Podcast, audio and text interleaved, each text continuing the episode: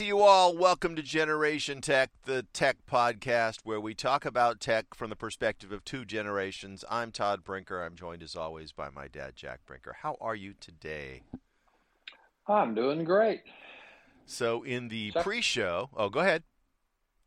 I was just going to say, except for the weather, I just got back from getting my car inspected so I can re-register it. But mm-hmm. uh, it got suddenly cold overnight, and the weather and the temperature is going down instead of up.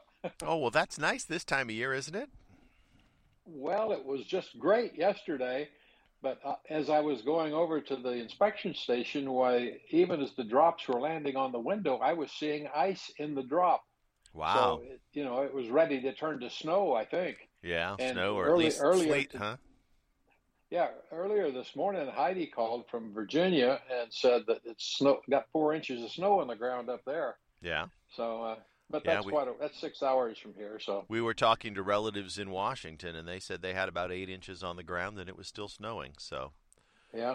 Yeah, yeah. you know it's nice. We actually had a cold uh, Christmas. It was the high of, of like 55, and it's been drizzly on and off for two weeks now and uh, we were we were like 20 degrees colder than you uh, on the East Coast. You were you're North Carolina, and I'm I'm you know Southern California.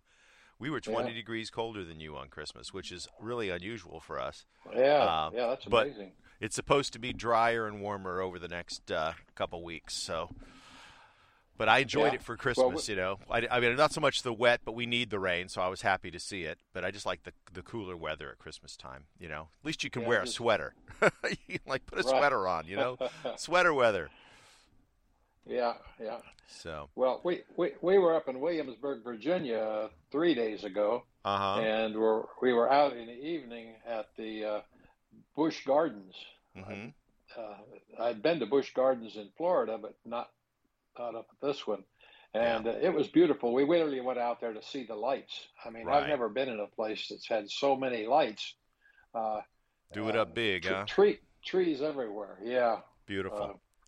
And that place is, I think, bigger than Disneyland. At least last I saw, remembered. Uh-huh of Disneyland, so I know it's well, grown. But yeah, Disneyland has expanded quite a bit these days. Not in terms of uh, of square footage per se, but they did add California Adventure on, so they have a whole other park. They they built a parking yeah. structure and got rid of a bunch of parking.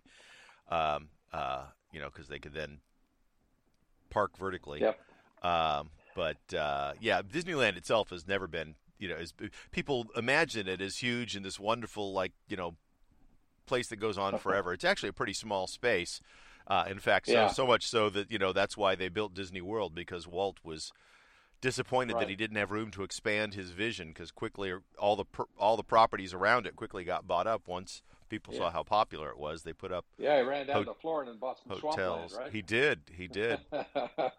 yeah, interesting to note. Um, the when you're walking around Disney World, everything that you perceive as being ground level is actually up uh, at least one flight, if not two flights, uh, uh, you know, on second story or third story high, because they uh, everything they've got underground uh, buildings and stuff. Everything is built up, so what you're actually seeing is the second floor when you're walking around mm. on hmm. the grounds uh, at Disney mm. World. But that's also because it was all swampland, and they needed you to be elevated above the swamp. So, yep. yeah.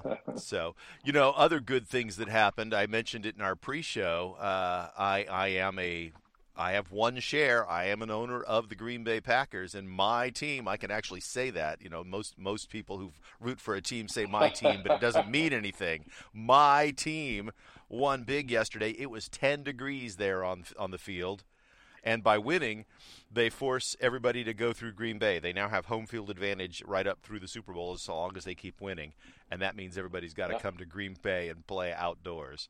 Uh, so oh that that is that's uh, a big one. Yeah, that's like the twelfth man. You know, it's like. Uh, you know, if you're used to playing in, in, Tampa Bay, came up there last year and got us, but it wasn't a cold winter. This year, I'm hoping that, it stays in the in Let the, the uh, snow fly, right? Yeah, like you know, if we can, if we that, like that whiteout year, what? Right, exactly. The... Yeah, it was the uh, the San Diego Chargers came to to the yeah. Packers and basically, uh, you know, I think they just literally froze up. Um, so yeah, I'll take anyway. I'll, I'll take a win any way we can get it. And if it means we have to freeze you out, that's cool. Boy, boy, there was some good football this weekend. Speaking of football games, I mean, yeah, close games. I, you know, I, I, I got to see the results, but I didn't. to another. You know? I didn't get to Huh? watch it. I because I was on the road. I I drove my daughter back home, and then I was Oh. driving back. I literally spent the entire day on the road.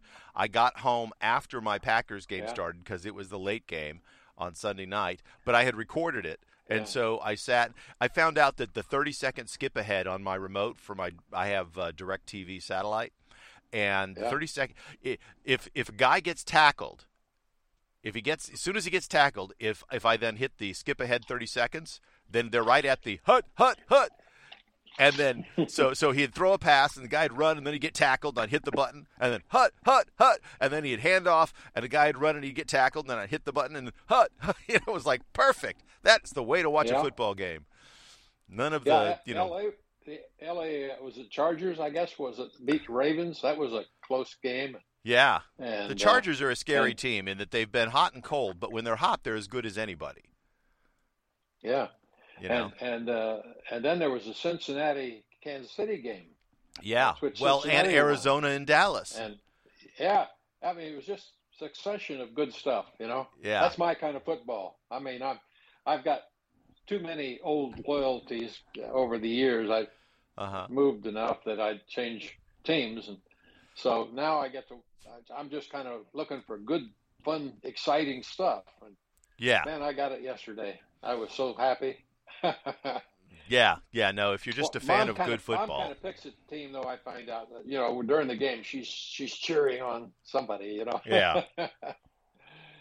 Mm-hmm. Yeah. Anyway, anytime I watch a game, even if it's a game that doesn't have anybody I care about one way or the other, I tend to kind of have, you know, I end up picking somebody. I usually end up cheering for whoever is the underdog just to, you know, make it a good Yeah. game. But mostly Well, you just want good games, right?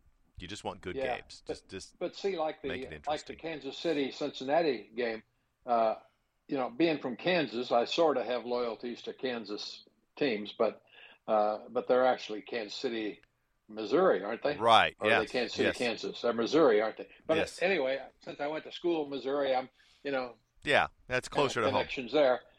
But but then Cincinnati, I mean, I, I lived there for about a year uh, while we were still RVing because we watched uh, Noah when after he was born. So we just Mhm. got got off the road and and had uh, checked out an apartment for a year, and uh, really got to like Cincinnati. And we actually lived in Loveland, just north of there. But Right. yeah, Yeah, it's a and beautiful so, area. Anyway, beautiful area. You know, I mean, I lived in Pittsburgh, which is western Pennsylvania, which is not that far away. Uh, you know, I mean, we're we're right on the border with Ohio there, and and Yep. West Virginia to the south, and uh, you know that whole area. That's it's beautiful and, and just super nice, friendly people. I mean, you know, just loved our neighbors. It was just a, it was a, you know it was Yeah. a nice place, nice yeah, we place. enjoyed Ohio that that year. Yeah, Of course, both Yeah. of Haley's boys were born there just after Levi was born. Then they moved here to North Carolina, and we Right. followed them. yeah.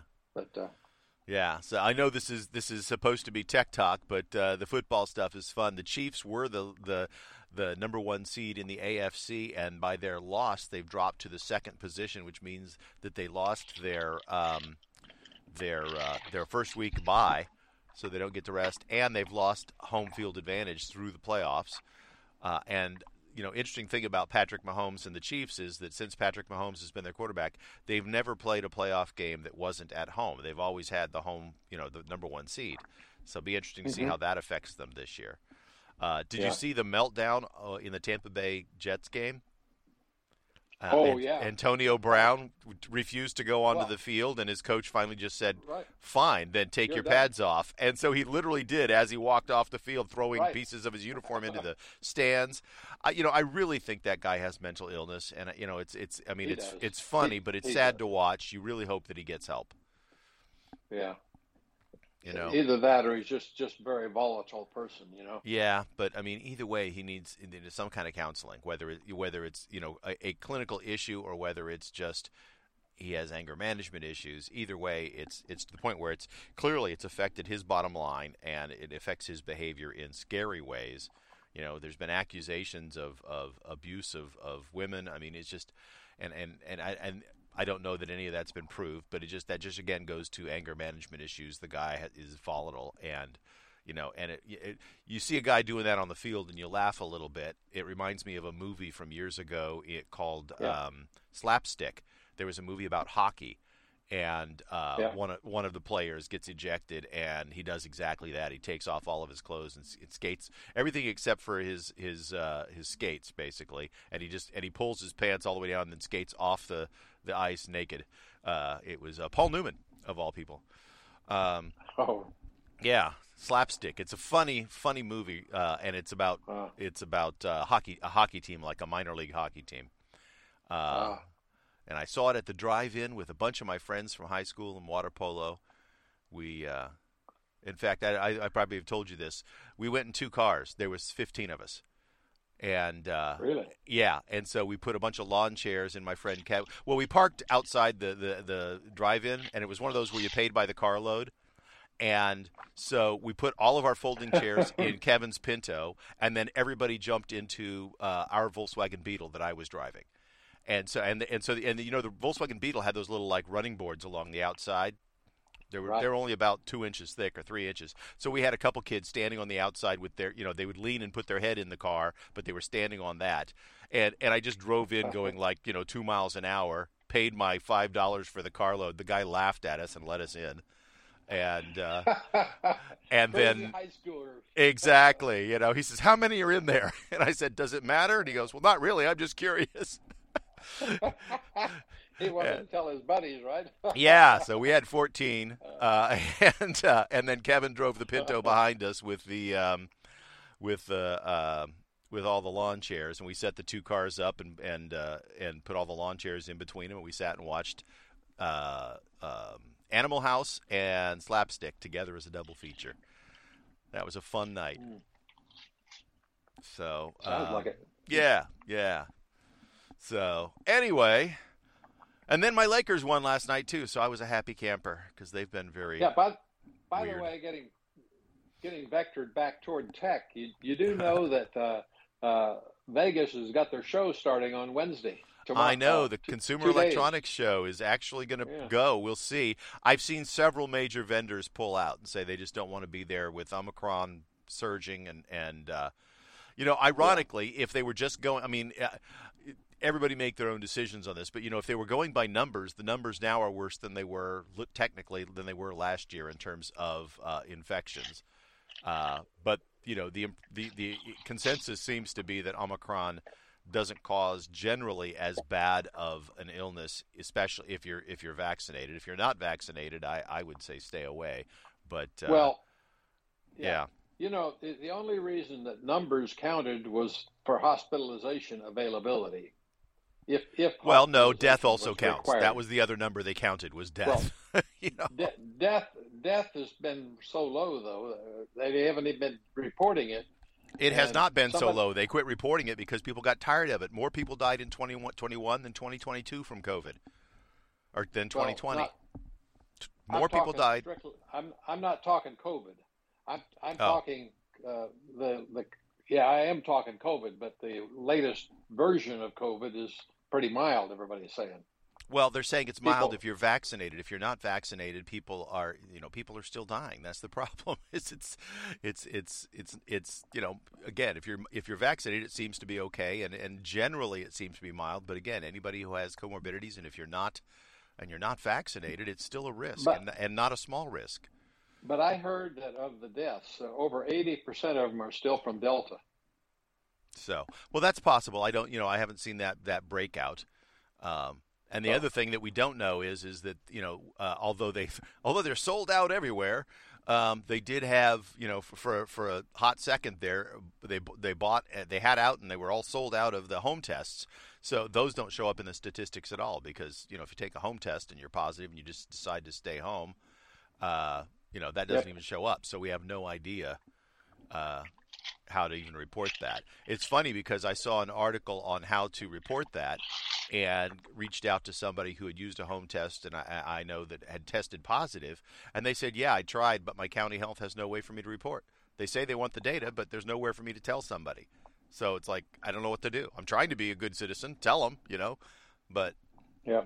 you know, it's like they just I, I, I, think from the get go, this whole business of, of uh, data for an illness like this. There's just been a total bankrupt system. I mean, it just was. If if, if they really want to have honest data, they should have uh, also counted everybody who had the uh, the, the, had the uh, thing, regardless of the vaccine, because they were inoculated. They did it the hard way, you know. And we don't even know how many there are like that. What Nobody are you saying? counted them. What are you saying? When somebody had COVID, then they were inoculated. It was as good or better, depending on which which liar you want to listen to. well, uh, well, if you're going to say uh, which liar, then it wasn't as good or better. It was good or better or worse, depending on who you listen to, because it's been all over the board on the experts on that one. You know, it's it's I, I've heard it both ways. You know, it just I, I like you said, it's it's. I think what it is is there's a whole bunch of experts who don't really know, and so you're asking best guesses. And clearly, there's been plenty of people in the medical field who have felt obligated to tell you an answer that they thought would then manipulate you into behaving the way they wanted you to manipulate on both sides of that issue. And so they'll Yeah, give you the maybe so. answer that it doesn't have anything to do with truth. It's just how they think you're going to react to it, like the whole mask fiasco early on. You know, if However, does if, if they'd does- just come out it- and said, you know, don't don't buy up all the masks, we need them for doctors, but that and then later on said, okay, now we've got enough masks, get masks. I think most of the population would have behaved responsibly. Yes, there would have been some idiots who would have gone and hoarded masks, but to lie to us undermined everybody's trust in the in all the medical establishment because again, they were just trying to manipulate us by giving us an answer they thought would then get the result they wanted. You know, yeah, and when and when you get found out, then you've your credibility's shot yeah. which has nothing Well, to do with tech either way. Well, well, the the other thing is is that uh, people uh, just get tired of seeing certain faces around. You know, yeah, that, that yeah. they, they they immediately turn off the television if Fauci's face shows up. You know, I mean, this happens all the time. Yeah. Well, honestly, I think that's probably what cost uh, Donald Trump an election because people just got tired of you know because he was so Yeah. in the in the Yeah. media and so on Twitter and so on. Like, people just got tired of him. Yeah, You know, I really that- think that, that- was you know I think that backfired on him. I think it helped him get elected the first time, and I think it, it bit him the second time. Yeah. So um, anyway, let's talk about Hey, Apple's what- strongest competitive advantage. This is an, uh, based on a, competitive advantage. yeah. There's Well, an article is- on Seeking is- Alpha. And so this is a financial perspective, basically. But Mhm. financial people also care about the, the key things that, like uh, uh, competitiveness long term. Right. Uh, Yeah, is this a Uh, worthy they- investment? Are they going to continue to be and- competitive and and, a, and a earning an ongoing entity? And, uh, and, you know, and, and, in that that way, the strongest competitive advantage is their, their number ten out of ten is their uh, ability to have uh, uh, the, the how do you want to say it? The system uh, integration of all of the various moving parts. right? Yeah, it's an ecosystem that you're that you're everything. buying into. The E- ecosystem, is the term, That's the word Right. I was struggling to find. Right. Yeah. and and ecosystem is not only the stuff they sell in terms of like a physical thing, but also their services. That's what ties it all together. So you know, it's like Mm-hmm. I can send a message on my phone, leave my phone sitting here, walk in the house, pick up my iPad, and and then see your response, send you a new message, set that down, walk into my bedroom, pick up my laptop, see you you responded to that message, and respond again on three different devices in a matter of seconds, and all of it's integrated. Yep. Yeah. And um, Win- Windows is trying to do that with Android. Windows 11 is supposed to be much more integrated with Android. Um, Mhm. But uh, again, solutions from two different companies, and in fact, involving three different country companies, most likely, because unless you have a Microsoft uh, uh, uh, tablet or laptop, or, or la- yeah, tablet or laptop, uh, you know, so so you have your Lenovo computer, you have Microsoft operating system, you have the Google operating system, and then an Android phone from somebody, probably Samsung. So you've got four different companies trying to integrate and do the same thing that Apple's doing as one company, and therein Yeah, lies anyway- the competitive anyway, advantage. this, arti- this article's discussion had a lot to do with what the various competitors like Google and Microsoft and all have Yeah. tried at one time or another to do uh, about this. They did Mhm. mention something that I was kind of not aware of, and that was that apparently the uh, Android operating system as uh, a separate entity is uh, been losing ground, and it was starting to make people think it's going to disappear because everybody else has taken the the root thing like uh, uh, uh, who's the Amazon? other company Amazon, yeah, and made it their own. Yeah. So that uh, you know, yeah. Google Since no they op- longer really has control over that. Google open sourced it from the get go, so you could any company could say, "I'm going to take the the core technology and make my own version of the operating system, much like Linux, and Yeah. uh, and run that." And yeah, I I think they still appar- have to to um, uh, I take that back. The, yeah, the, the issue was there was no, no licensing there, right? But they're required Yeah. if you do if you do that. I think the requirement was that if you link it, that there were certain pieces of code you were not allowed to change or remove, and that was the code that allowed Google to track what was going on on that device. Uh, So, a- so that was Google's thing was we don't care if we make money uh, selling an operating system. We're going to give away the operating system, but anytime anybody's running any version of our operating system, we get tracking information about like you know internet behaviors, so that we can then sell that Yeah. as our a part of our advertising. Because people forget that Google is essentially an advertising company. right. You know, they have search in order to gather information for better advertising. They have, you know, Android in, o- in order to gather better information for advertising. Everything on Google is about how can we sell ads Right. to people. Right, which leads nicely into the article uh, I sent before that, and that has to do with the Google search engine. Right. Uh, appar- apparently, uh, Apple has been substituting some of their own search efforts in place of Google search, even though you have the Google search engine selected. Yeah. So you don't always get Google results. So Apple has been uh, uh, developing and building a Right. search engine for some time, apparently, Right. and I wasn't aware of that. Well, and it's it's funny because it, it's it's uh, doesn't surprise me, and I vaguely remember like two years ago reading something about Apple was looking into doing that, and of course most people poo-pooed it and said, uh, nobody's you know Apple A has not had much uh, uh, success with uh, internet-based things, and B uh, they you know their search engine nobody's been able to outsearch google for the most part unseat them. But you know i will say that on all of my devices i use duckduckgo as my default search. Now on a rare occasions i will go back to google and do a search there but i have found duckduckgo to work just fine for me.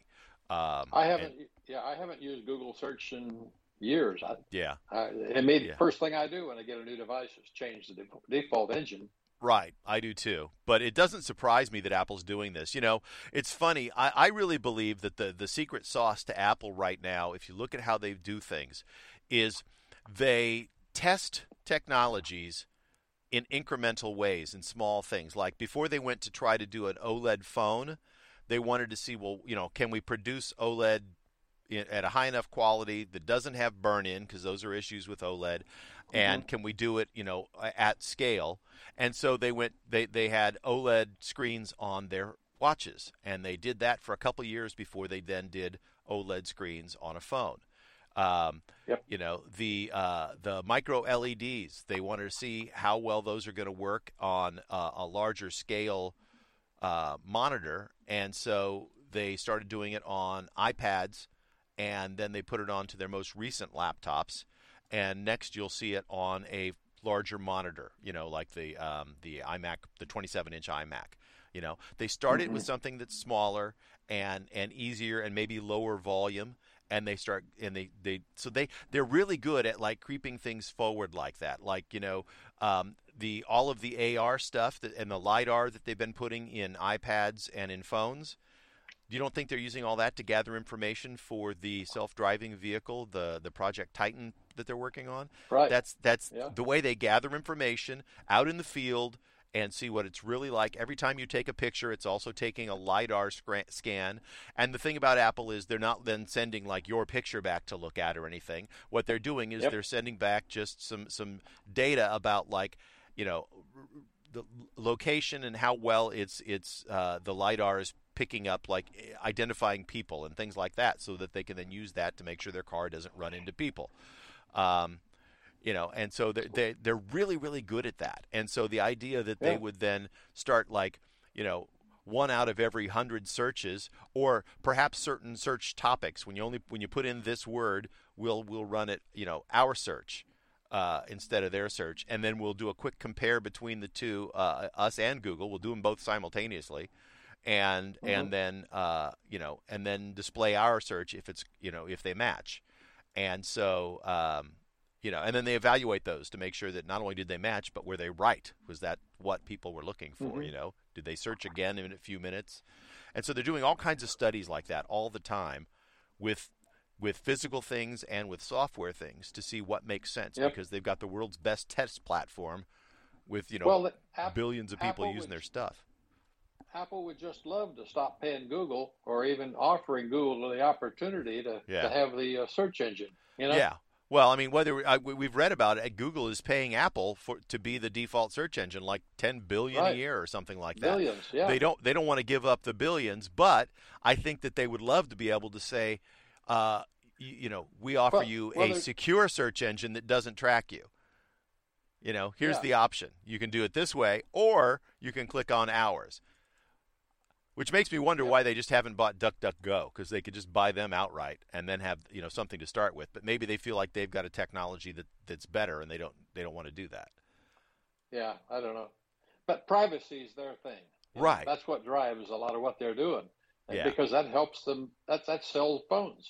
Yeah, You know? yeah, and I and I can see that being their their reason for for wanting to do this, right? Because why would you say let's Yeah. take a feature everybody loves and trusts out of our phone and and give up ten billion dollars a year? You know, there, there's got to be some real motivation to want to do that, you know, because that's The the one thing I don't understand though is in China, how does how can anybody buy an iPhone because nobody's going to trust them because they've got private information. who I mean, the government won't trust them, right? who They'll know. Ever, I bet you the government knows everybody in China that owns an Tr- iPhone. And they're all won't trust who? You said trust um. Trust the, the government. You The know, government the trusts- government would, would won't tru- doesn't like the old business of privacy. They're anti-privacy. That's the government. Okay, They snoop everywhere. right. That's why they well, got jillions of cameras Apple. Apple has had a policy of following the laws of the country that they're in. So um, you know the the all of the backup the iCloud servers for for Chinese um, uh, nationals are on Chinese servers. So that that that was something that they acquiesced and they're doing. Um, and and right now, if you do an iCloud backup, even though things are secure on your phone, the iCloud backup is not encrypted, and so that's available to them, to, so Oh. they can they can search all of that. That's already available. So so if you live in China, you live by their rules, even if you have an iPhone.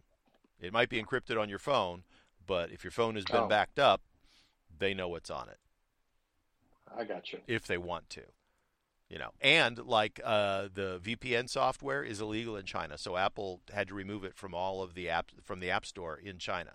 So if you have an iPhone in China, you cannot have a VPN. No private networks. Nope. So you know, so I mean, it's it's they're secure, but they're secure within the limits of what the they're legally allowed to do, um, because Mhm. you know it's it's it's a you know more than a billion people there, right? That's too big of a market. You know, I mean, that's a whole other story about the the impact of of China on the world market because they're you know they're impressing their uh, their philosophy on the world because too many businesses are afraid to lose that marketplace.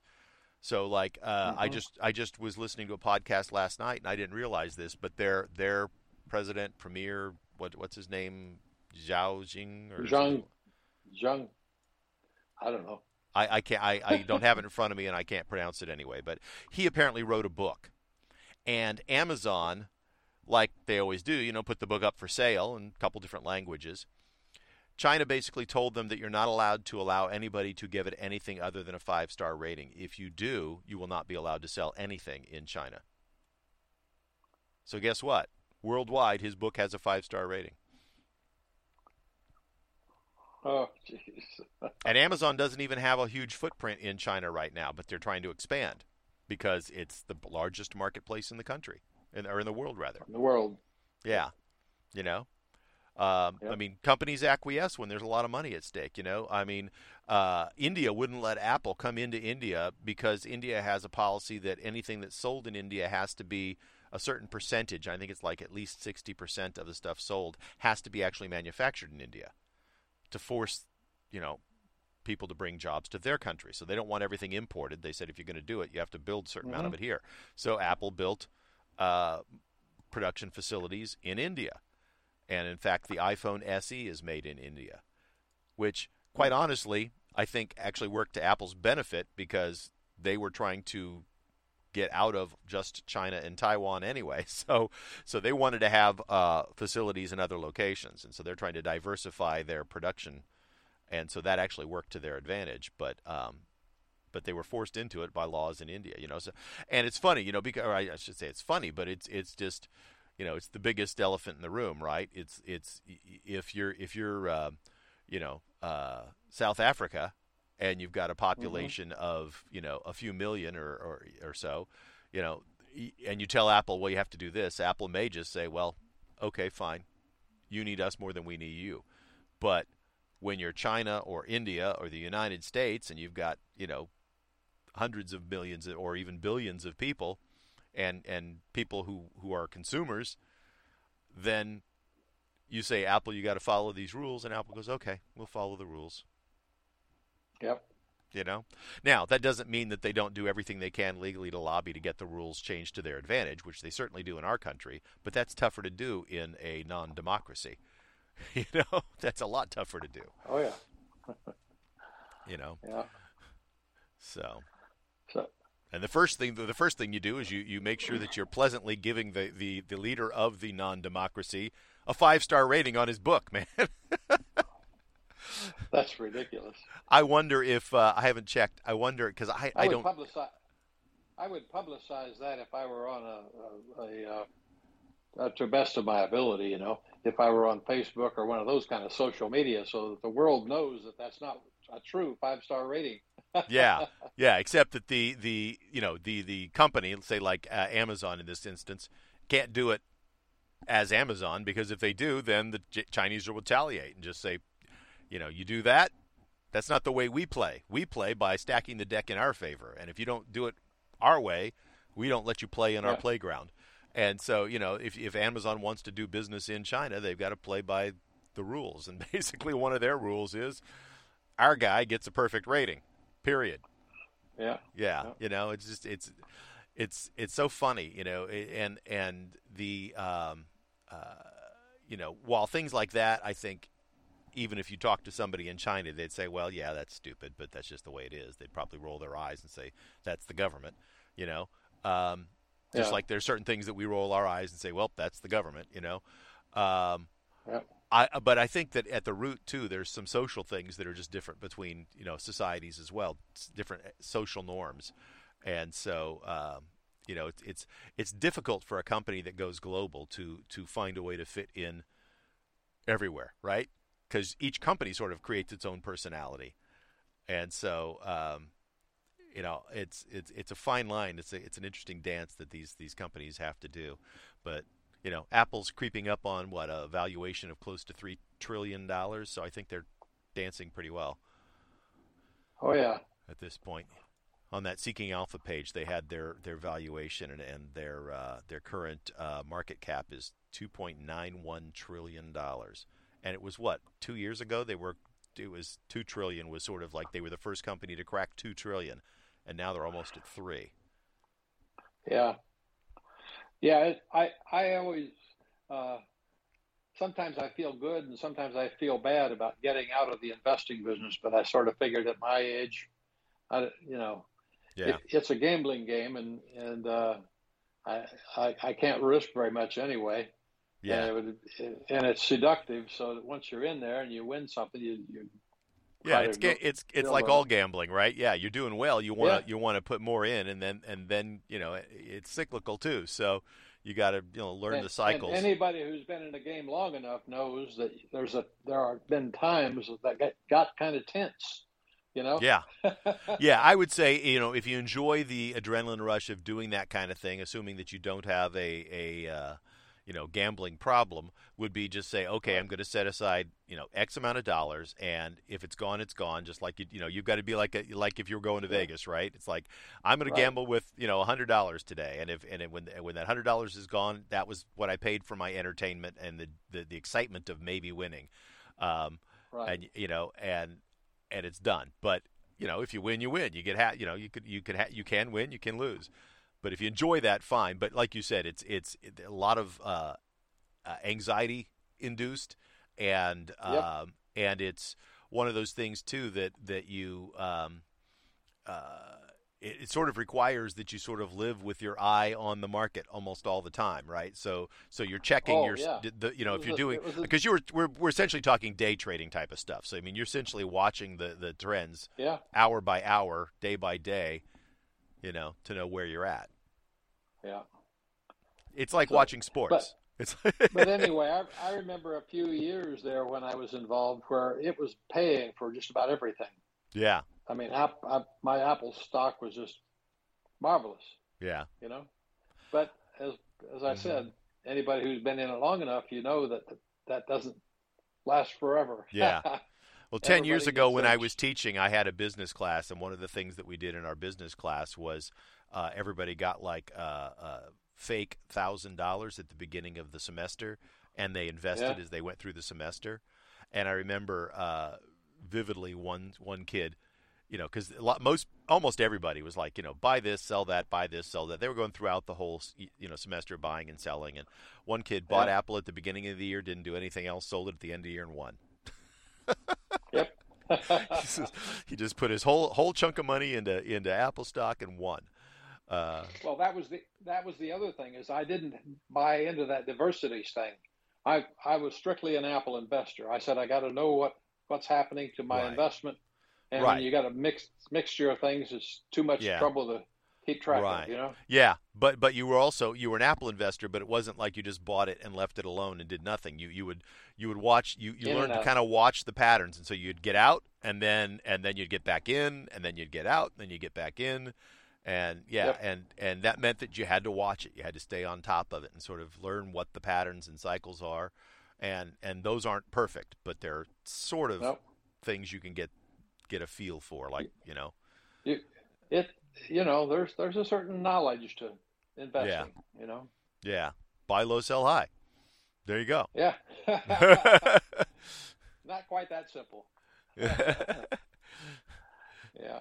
yeah. So uh, anyway, uh, what do you uh, what do you think you'd see if you if you went up to Vegas to the Comdex or whatever Um, they call it anymore? Yeah, CES, Consumer Electronics Show.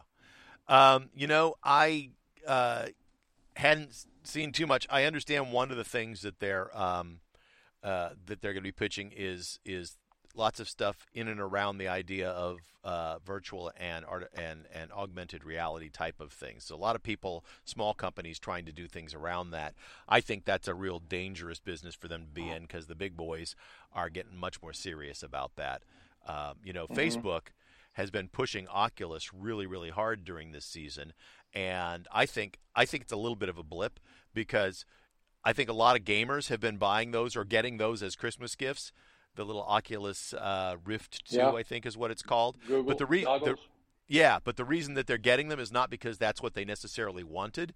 It's because Xboxes and PlayStations are sold out, and Nin- Nintendos are were also close to sold out everywhere. So, so all the main gaming things that kids would want, you can't get. yeah, And so parents were like, Wow. "Well, this is a cool sort of different thing, so let's get him this."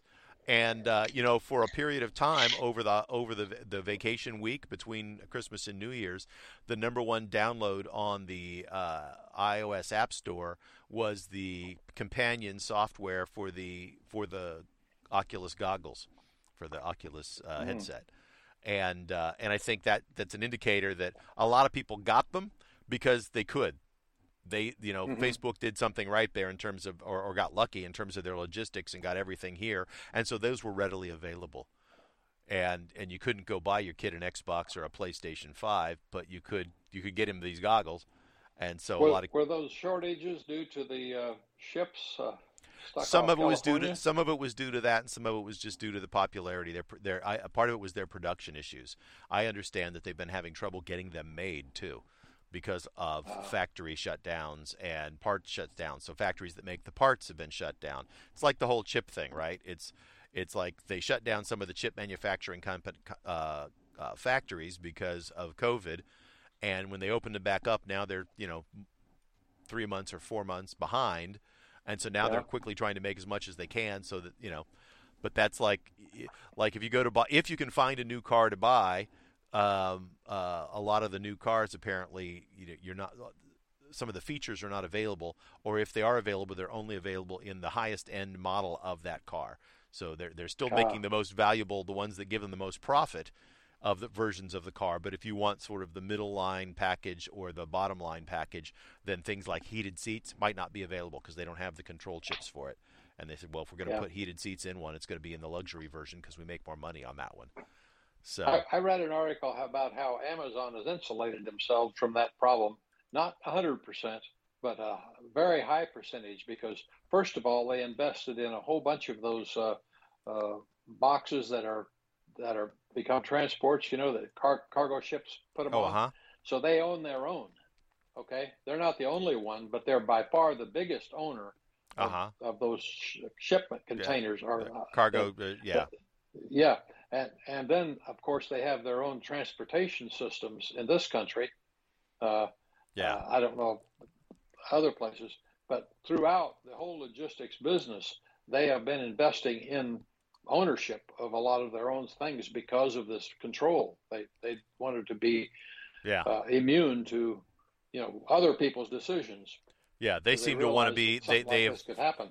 For a while, they've wanted to have. They, they've kind of indicated by their behavior that they wanted to have control of you know the package from when it left uh, the manufacturer to when it hit your door. Yeah, and and the other, uh, of course, they own airplanes too. So yeah. a lot of times stuff that was hot sellers and stuff, they just loaded airplanes full of it. Mm-hmm. Now it's more expensive to do it that way, but nevertheless, they have product, you know? Yeah. They basically took over your old uh, workplace. The uh, Norton Air Force Base or former Norton Air yeah. Force Base is oh, became a... well they switched it into being a, a depot for uh, for uh, cargo flights and it's essentially all Amazon now. Oh, is that right? Yeah. Yeah. It's, it's it's yeah that's that's one of the major hubs in the area where they're flying stuff in and out of. They used to fly a lot of stuff into Ontario, which has a a uh, commercial hub as well as the the uh, passenger flights. But uh, mm-hmm. now now they're mostly just flying in and out of that one airport because they pretty much run it. From what I understand, it's yeah. it's, it's not surprising. Yeah, you know, it's not the it's not the prettiest place, but those old things started out as warehouses, most of them. Yeah. You know, so I mean that was World War II stuff, you know. Yeah. Yeah, well, and and they've got big flight lines. They, they used to fly C-141 cargo planes in there, so flying in, uh, you know, today's planes is not a problem.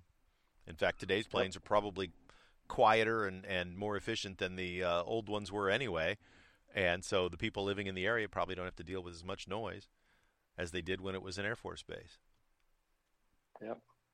So well, it doesn't surprise me, but uh, Amazon knows how to do business uh, to avoid problems too. Yeah. So yeah. Well, and Apple's take was article. Apple's take was that they they went to a lot of those manufacturing companies early, well well before there was a shortage because it was just their way of doing business, and said, "Okay, we're going to deal do a ten year deal with you, and we want everything you can make."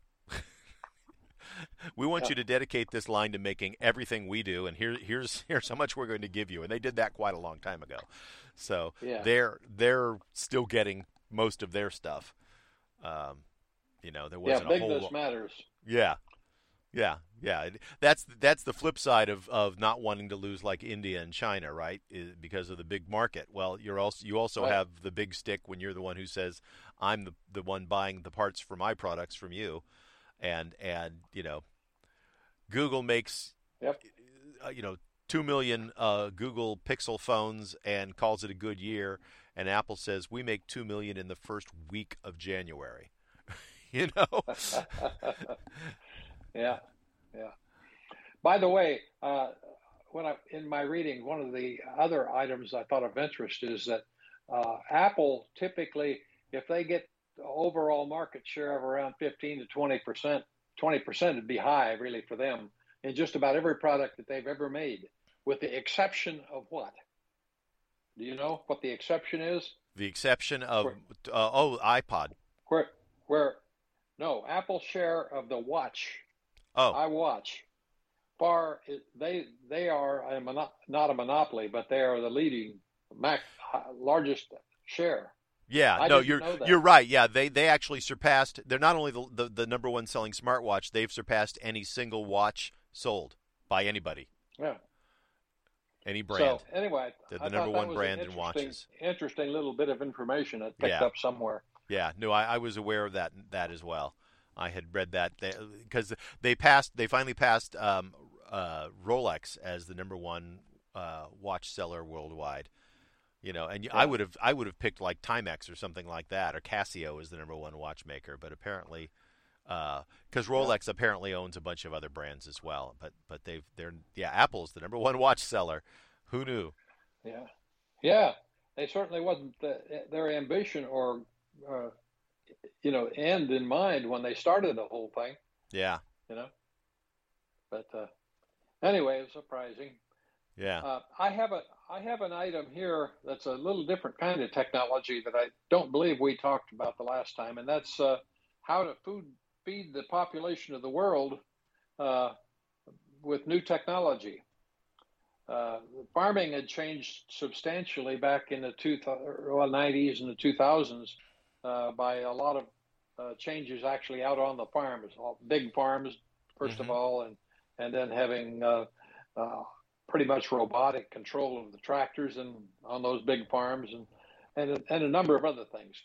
Uh, radio control of how much fertilizer you put on certain parts to the field so that only mm-hmm. those parts that needed it got it. Yeah, they'd go out and do soil samples whole, and then and then yeah, it's all managed yeah, by just, computers. Yeah, just a whole long list of things that revolutionized the farms.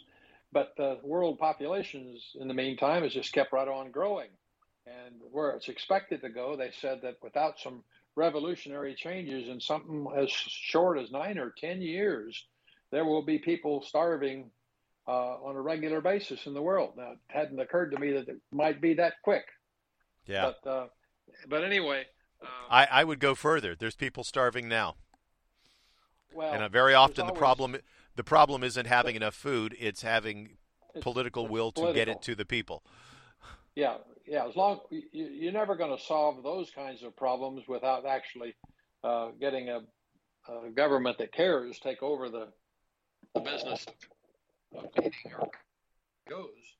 Yeah. But um, uh, I think on my hearing something happened to it.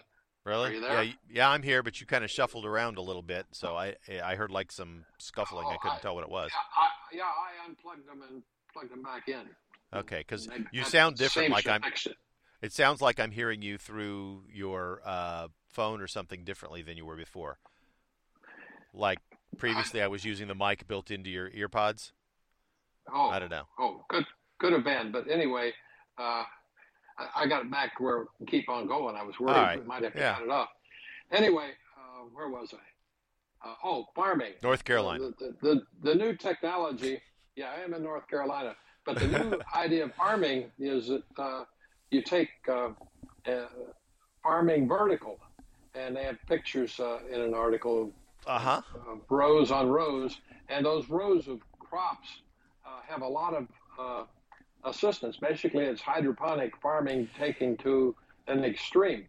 Uh, you know where I've seen that? I saw that ten years ago, and it's been done and tested at yeah. Epcot at Disney World. They have a huge oh, test garden right. there, and um, they grow a lot of the food that's sold in the restaurants there at Epcot and they've yeah. and they've got a huge demonstration farm, and it's a vertical, basically hydroponic farm. Yeah. Now, uh, you know, they just need to keep expanding it to different varieties of food and and, uh, and whatever. And of course, we're talking at this point about maybe converting people to a more healthy way of living and getting more of their their uh, food stuffs from uh, uh, farms or veg- vegetables rather than uh, meat because nobody talked in this article about how to mass produce meat, but but you could do it with other proteins, you know. Yep. Uh, peanut farms and stuff like that have a lot of proteins and stuff. So there there are ways to get the proteins. And Yeah. more and more, I'm seeing that you can buy sub meat substitutes that are more than acceptable. I mean, I I've Yeah. eaten a number of uh, turkey burgers and that, that Well, aren't tur- turkey. Yeah, I've had I've know? had uh, several hamburgers. I when they first came out, I went and s- searched them out and found and made. I actually did a comparison when I was doing the radio show.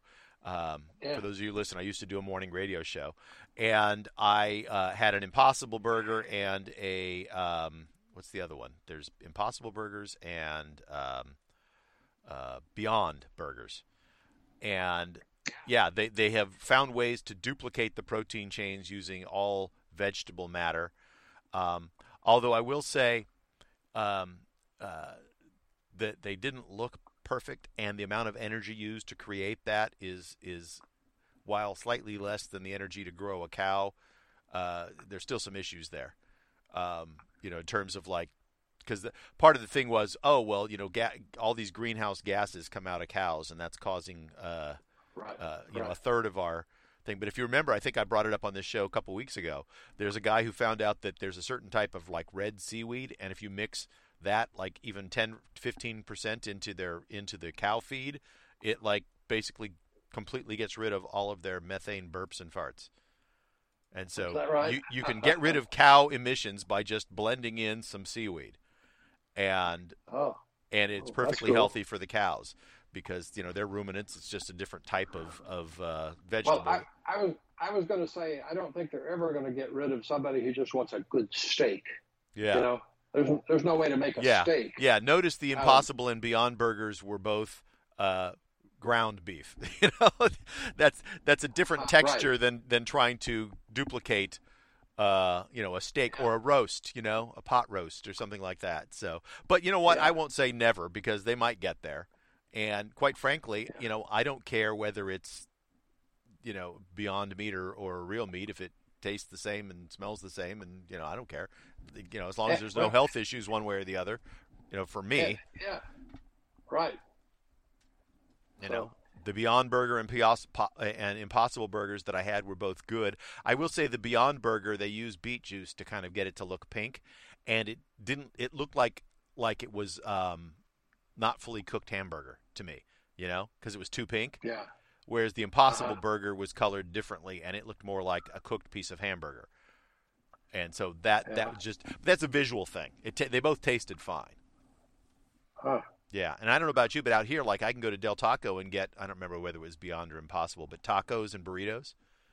I can get that as an option in, as a substitute for meat on on any almost any of the stuff that they have. They charge a little bit of a premium for it because I think it's a little more expensive, but. Uh, yeah. um, and uh, I think is it uh, Carl's Jr. now has the Beyond option. Uh, quite a, most of the fast food places now have that. So if you're uh, a vegan or a vegetarian and you want that, you can, you know, get get the Yeah. uh, get the imitation meat and uh, and hold the mayo.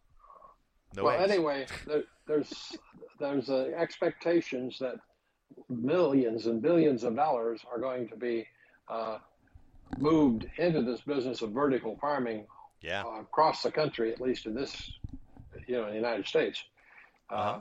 and and probably around the world, uh, and uh, and it's not because uh, of just uh, just the uh, land availability and all of that, but you can deal with a lot of issues all at once on these uh, hmm uh, controlled farms. I guess is a good way to put it yeah, because you don't you don't need a lot of dirt to grow things. A lot of people thought you needed the farmland. You know, well that's, Right. that's fine because you got a lot of natural nutrients there. But uh, yeah. uh, but anybody who's grown anything it. knows you have to keep supplementing the nutrients if you're going to grow stuff. So. that's right. Yeah, so that doesn't That's right. necessarily have to be the medium in which the nutrients are, are provided. Yeah, I just shared with you an article about the Disneyland uh, uh, gardens and hydroponics and how they're set Yeah, up, was- and it's You were looking at it. that, and I got to the I got to the bottom, and there's one on the North Carolina Cheese Trail. And since I live in North Carolina, that got my attention or distracted me to it. So I think it's cool. They uh, they've got the the tomatoes basically growing in trellises, and then the tomatoes sort of hang down from the trellis. So so yeah, they're so like easy to pick and all that. yeah yeah, You know- and it, it's just an interesting way to grow. You know, tomatoes. Most people don't think of growing your tomatoes that way. They're, you know, they grow up, but then they're sometimes the fruit's so heavy that it falls over. So it's like I kind of like that idea. I actually have some some little baby tomatoes that I've been that I've sprouted and cro- I made a uh, a little mini um, uh, uh, shoot a greenhouse, mini greenhouse out of like a trash bag, and then put Yeah. the planter inside that so that they kind of stay warm, and uh, uh, and I've sprouted them, and as they start getting bigger, I was thinking maybe I should just lay a trellis between. Uh, I've got two storage sheds, and so have them hanging, you know, have them growing up there and hanging down from the trellis. I think I might try that. Be fun. Yeah. Well, you know, I did that with the grapes. Remember in California there, I had that thing out the, the back uh, patio. Yeah.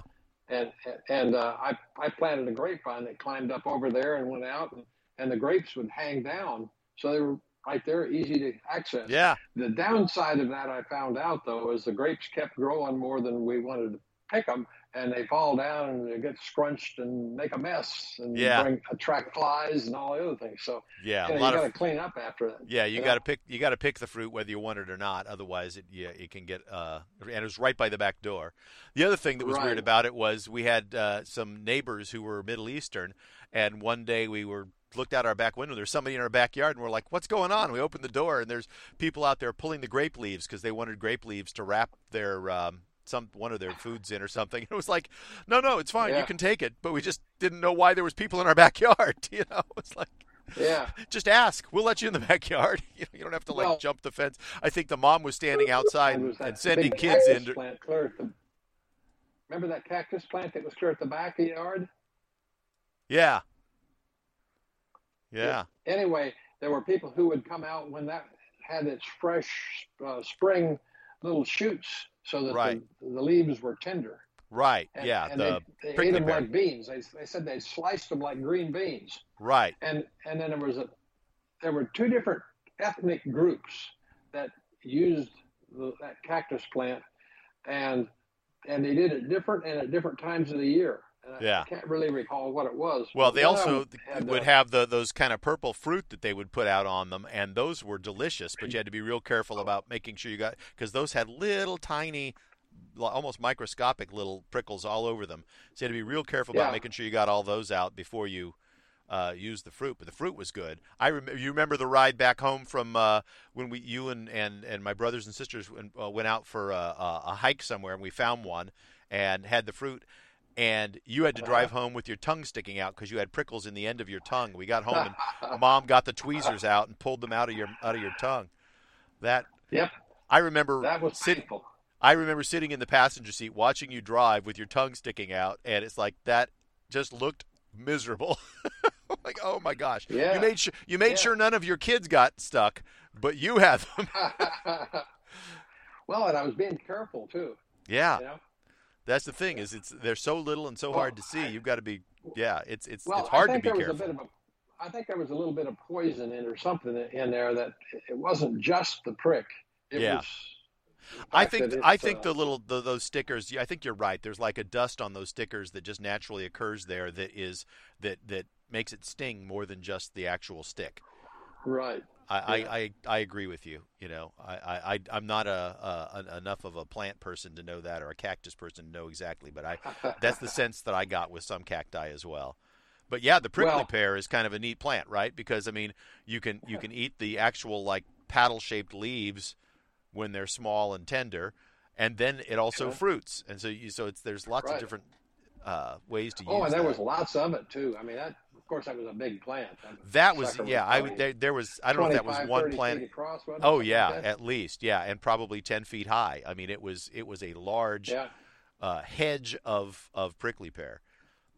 You know, yeah. uh, but that those kind of things. I mean, you'd see that kind of a hedge growing wild too. They were just you know they they grow in clumps and clusters like that. yeah. So anyway, I, in my travels over the years, uh, I remember I'm looking at the one picture you have here of a whole bunch of stuff under looks like a geodesic dome. Yeah. And we went to uh, a very large place like that that was a really wonderful uh, in terms of the beautiful plants and, and stuff that uh, that we saw. Um, and it was being used as both a garden and a, a flower garden and a vegetable garden. And so they had put the arranged them in just a wonderful, you know, it was a tourist stop, so it, it, it looked nice. Is all I'm saying. It was Uh-huh. beautiful, and, and I believe it was in Old Mexico somewhere. I don't recall exactly where Yeah. it was, but it was it was really neat. Well, if you scroll down, I don't know if you saw the picture where they had uh, a, a, like a fish tank growing. You could see fish in there. And one of the things they're doing Yeah. at the Disney place, which I thought was pretty cool, and I remember seeing this when I was there, was uh, they have fish growing, and then they have roots of plants going down into the fish tank. And the fish, their excrement provides fertilizer for the plants. The roots of the plants soak up a bunch of that and help clean the water for the fish. And they grow tilapia, bass, and catfish, which they then harvest for their uh, restaurants inside the park. And then on top, they're growing the plants that they then use for uh, tomatoes and lettuce and carrots and things like that that they then sell, you know, as salads and and vegetables in the park as well. So you know they, they Hmm. but they've set up a, a system where the, the fish help the plants and the plants help the fish, which I thought that's, That's cool. also brilliant. Yeah, Yeah. you know. Yep.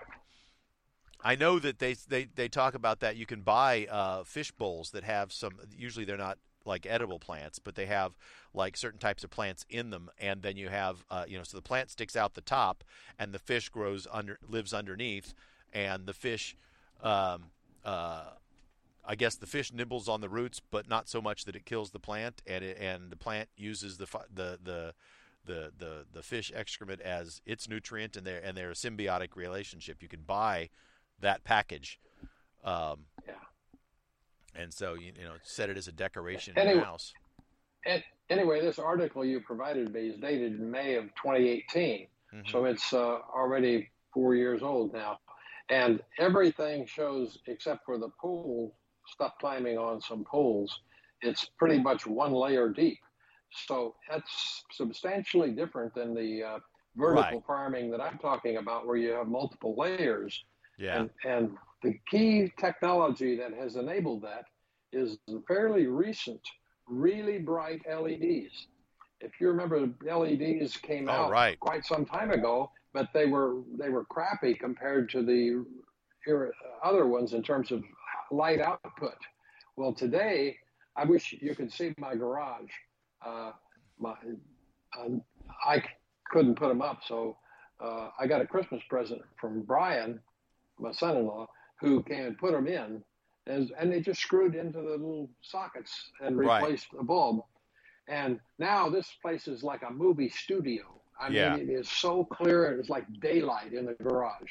It's just Yeah. amazing. a- and a trickle of, of electricity compared to the previous lighting s- solutions.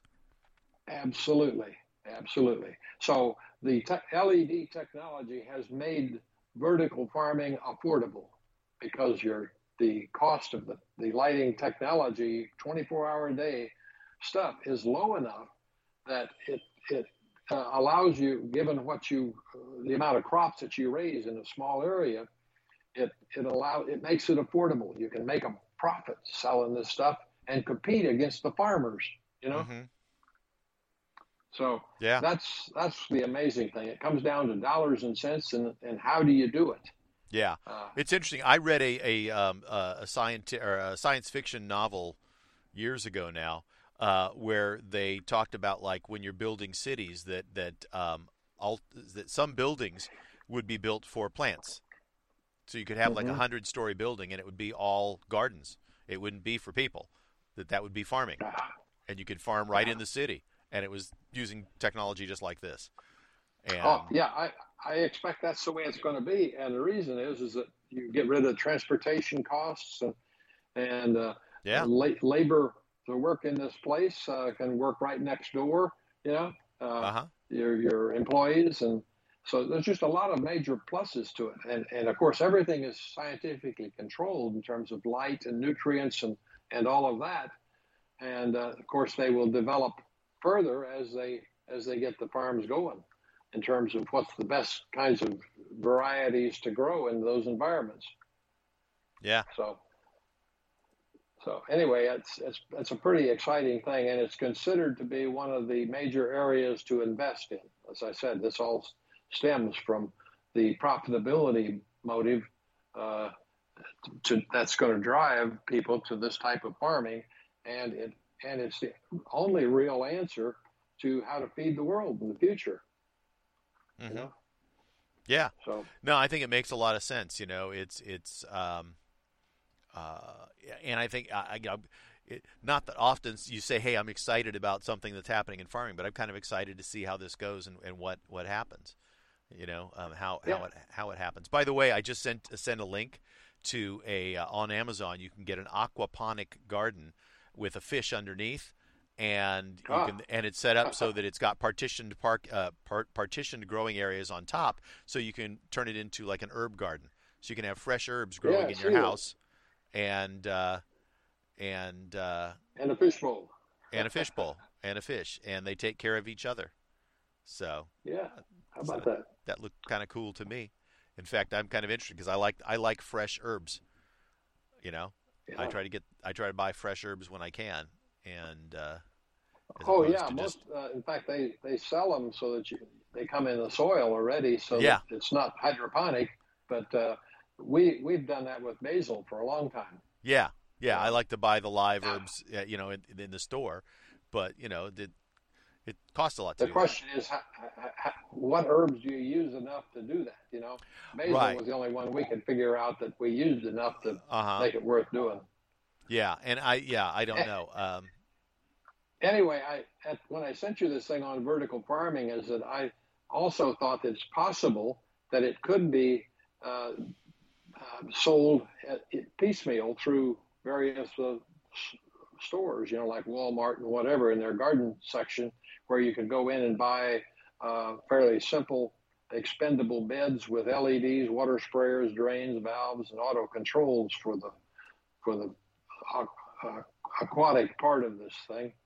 Uh, of course, uh, if you're in the building business, you might even be building garden rooms in future homes. So you might want something larger than, you know, maybe like a, another garage or something specific to garden rooms because it needs its own controlled environment that that might not be the same where, as where you want to live and sleep. You know, uh, and and finally, along with that, then you need the plant kits, as I said, so you can get not just seeds, but also the uh, nutrients and uh, uh, things to control humidity and, yeah, lighting.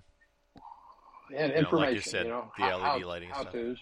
Yeah, And and and the, and the final thing was, I, it occurred to me that you're going to have problems, most likely like funguses and insects might get in here, and what to do about that.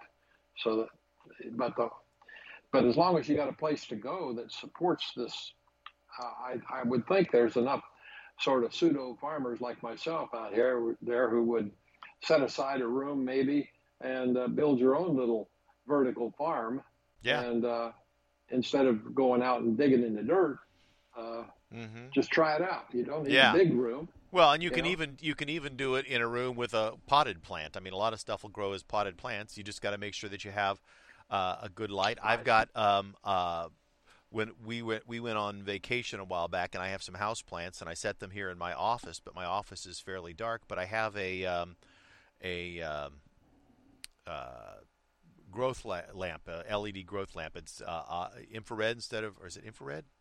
Ultraviolet? I don't know. Anyway, yeah, it's infrared, I think.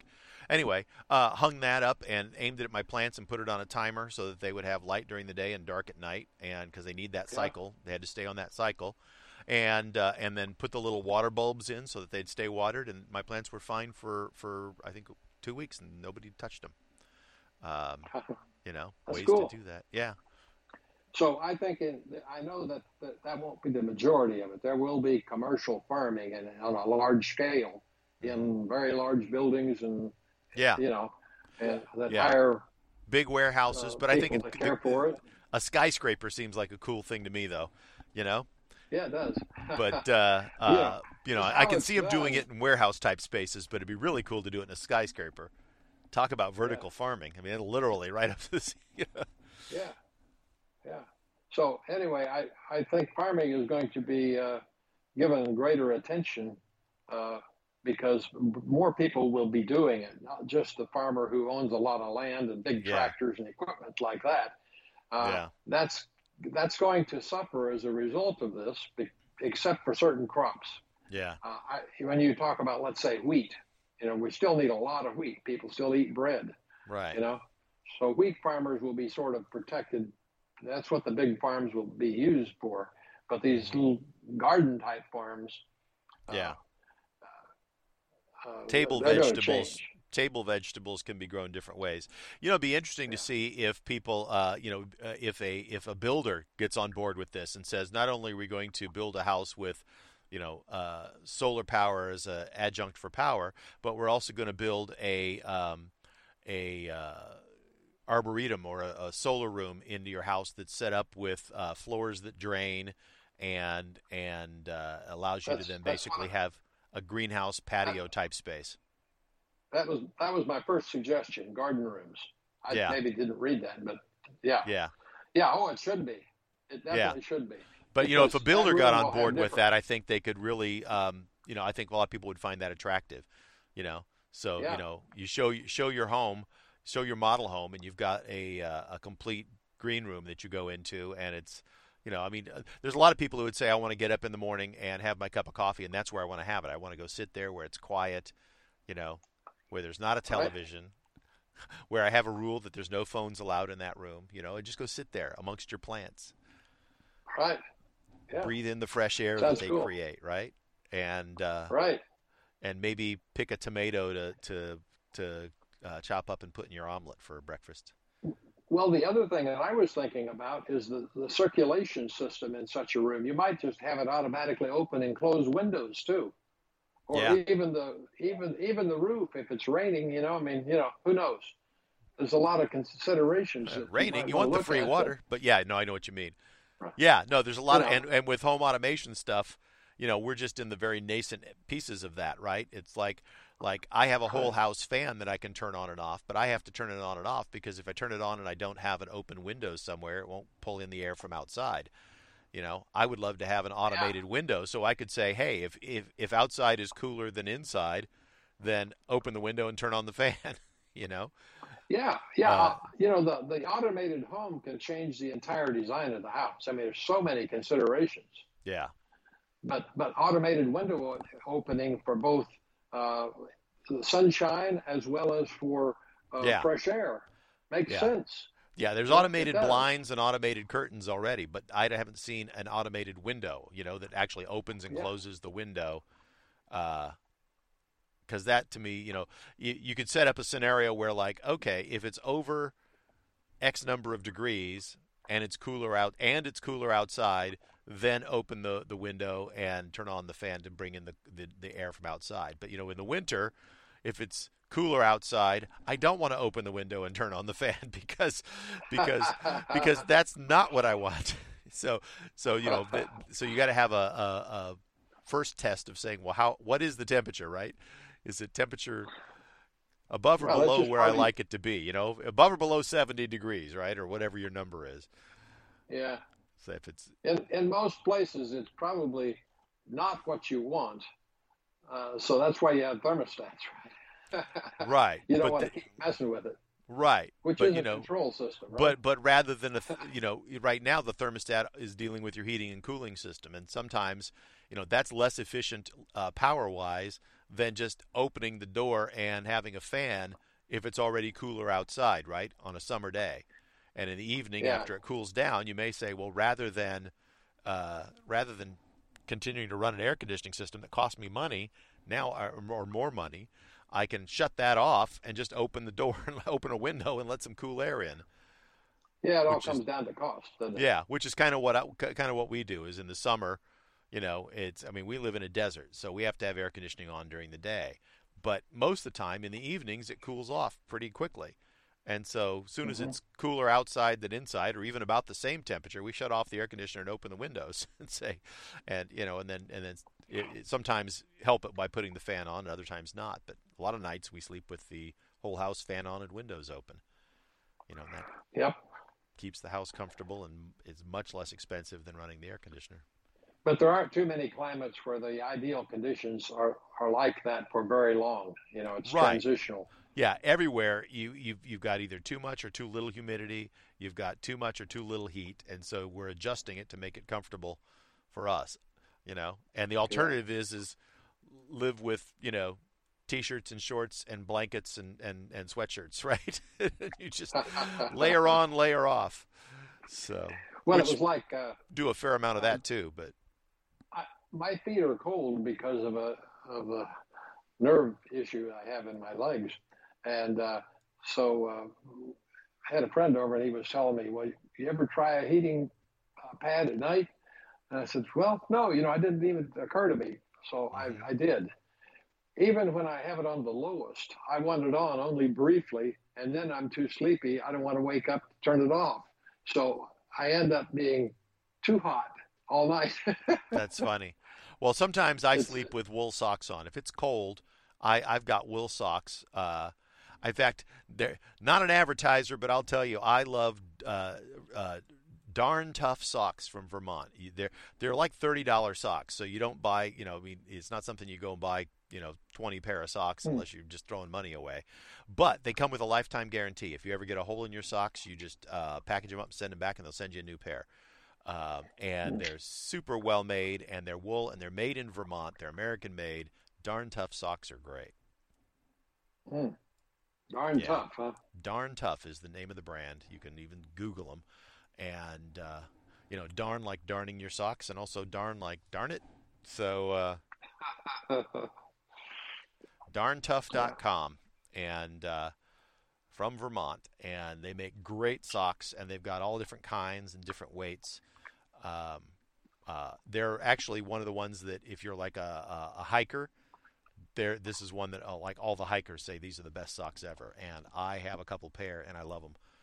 And but mm. yeah, sometimes when it's cold out, I just leave I just leave my wool socks on and change them in the morning. Um, oh, they and, are they 100 percent wool? Uh, some are, some are not, but most of them are. Yeah. Um, yeah. Some of them have a little bit of um, uh, what's the viscous stuff that they call it's um, I can't remember what it is. Um, well, there's a know, type of, well, of like stretchy stuff that they put in there with it. They blend in with it sometimes. Yeah. The, the only thing against wool socks is they used to be itchy, but the way they uh, harvest that now, it's, it's my understanding that there's no reason at all to be itchy. Right. Yeah, and I have not none of mine. None of mine are itchy. Um, I think it's it's a variety of wool too. I think they're they're they're different wool. Um, but you know the nice thing about wool is that they're um, they're uh, being handled with uh, uh, the, the, the animals are being taken care of. See, this is merino wool, fast drying, 100%. Like I just clicked on That's randomly one of their pair, guaranteed for life, no yeah. strings, no conditions for life. Okay. All weather. Yeah, that breed. Yeah, that breed is is what gives the nice wool. Yeah, the merino wool is a um, uh, you know it's it's real soft, not itchy. Um, you know, and they, they talk about their sustainability, uh, responsible sourcing. Uh, you know, they uh, mm-hmm. they and and I've got uh, my experience is is they're a fantastic, fantastic product. I have um, several of them, and unlike a lot of socks where um, uh, you know you buy them and and they're size like nine to fourteen for men anyway. And so mm-hmm. I'm, I or, or a lot of them are nine to twelve. Well, I'm a twelve. And let me tell you, every sock that I buy that's a nine to twelve is too tight. It was designed for a size ten. and it and yeah. it stretches to fit me. They have small, medium, large, extra large, and double extra large. And the XL is 12 and a half to 14 and a half and fits me perfectly. Yeah, I, I agree with you. I don't want elastic anything because yeah. it's always too tight if you're at the wrong end, and it's too loose yeah. when you're at the short end. Right. Yeah. So I mean, it's not like they have exact shoe sizes, but they're much much closer than typical. Like their small is a five and a half to seven and a half, the medium is eight to a nine and a half, the large is ten to twelve, The XL is 12 and a half to fourteen and a half, and the double XL is 15 to 17. So I guess Shaquille O'Neal can't buy socks here unless they make them custom. But uh, uh, I think he's a size 22, so they don't quite go that big. You know, they need after double XL, they need Shaq. By the way, I saw Shaq on TV the other day and almost didn't recognize him. The guy has put on so much weight; he looks unhealthy. Yeah, he's he's a big man to begin with, but yeah, he's he's uh, yeah. uh, he's he's he's letting heavy. himself go. He's pretty heavy. Uh, so I think that happens with a lot of athletes, at least initially. Some of them will, um, some don't ever fix it, but some of them, you know, after you know four or five years after retiring, they'll go like, "Oh wow, I've let myself go here, and I don't feel as good as I used to." Um, yep.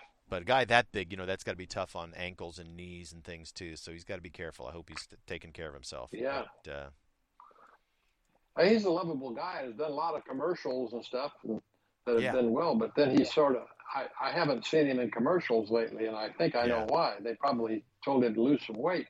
Yeah. Well, a lot of the times when he's doing commercials, he's doing commercials for businesses that he's he's invested in.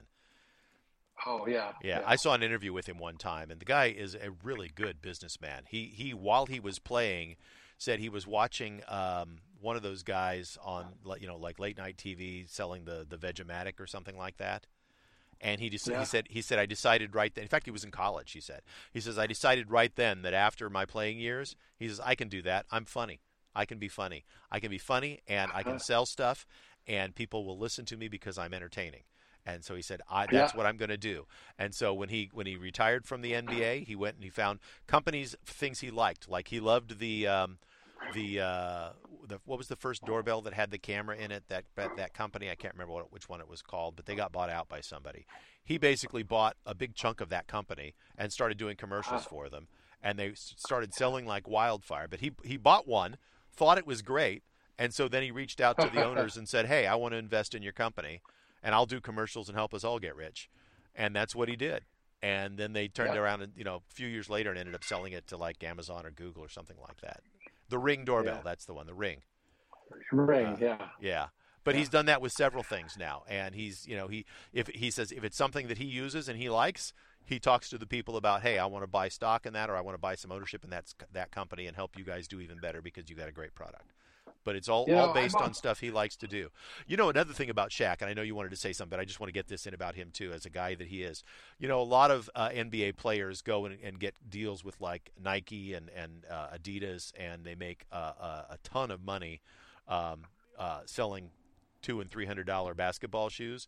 One of the things mm-hmm. that that Shaq did early on was he he did a deal with uh, Walmart, and he could, you could get Shaq shoes for less than fifty bucks because Shaq said there's a lot of kids out there who can't afford a two or three hundred dollar pair of shoes. And he says, I don't want them Good wanting that, and I don't want them thinking that you know they want it so bad that they're going to do something they shouldn't to go get it. He said, I, you know, I, it's, yep. it's. He said, I want my shoes to be affordable.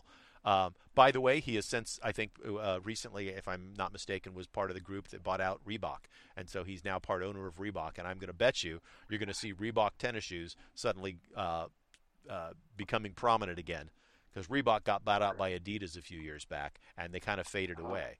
But I bet you you're going to see Reebok suddenly becoming one of the primary shoes in the next five to ten years because of of Shaq. Yeah. Okay. I, I just I, I would bet on it. Well, I wish him well. I wish him well. I would bet on it. I'm sorry, I cut you off. You were going to say something.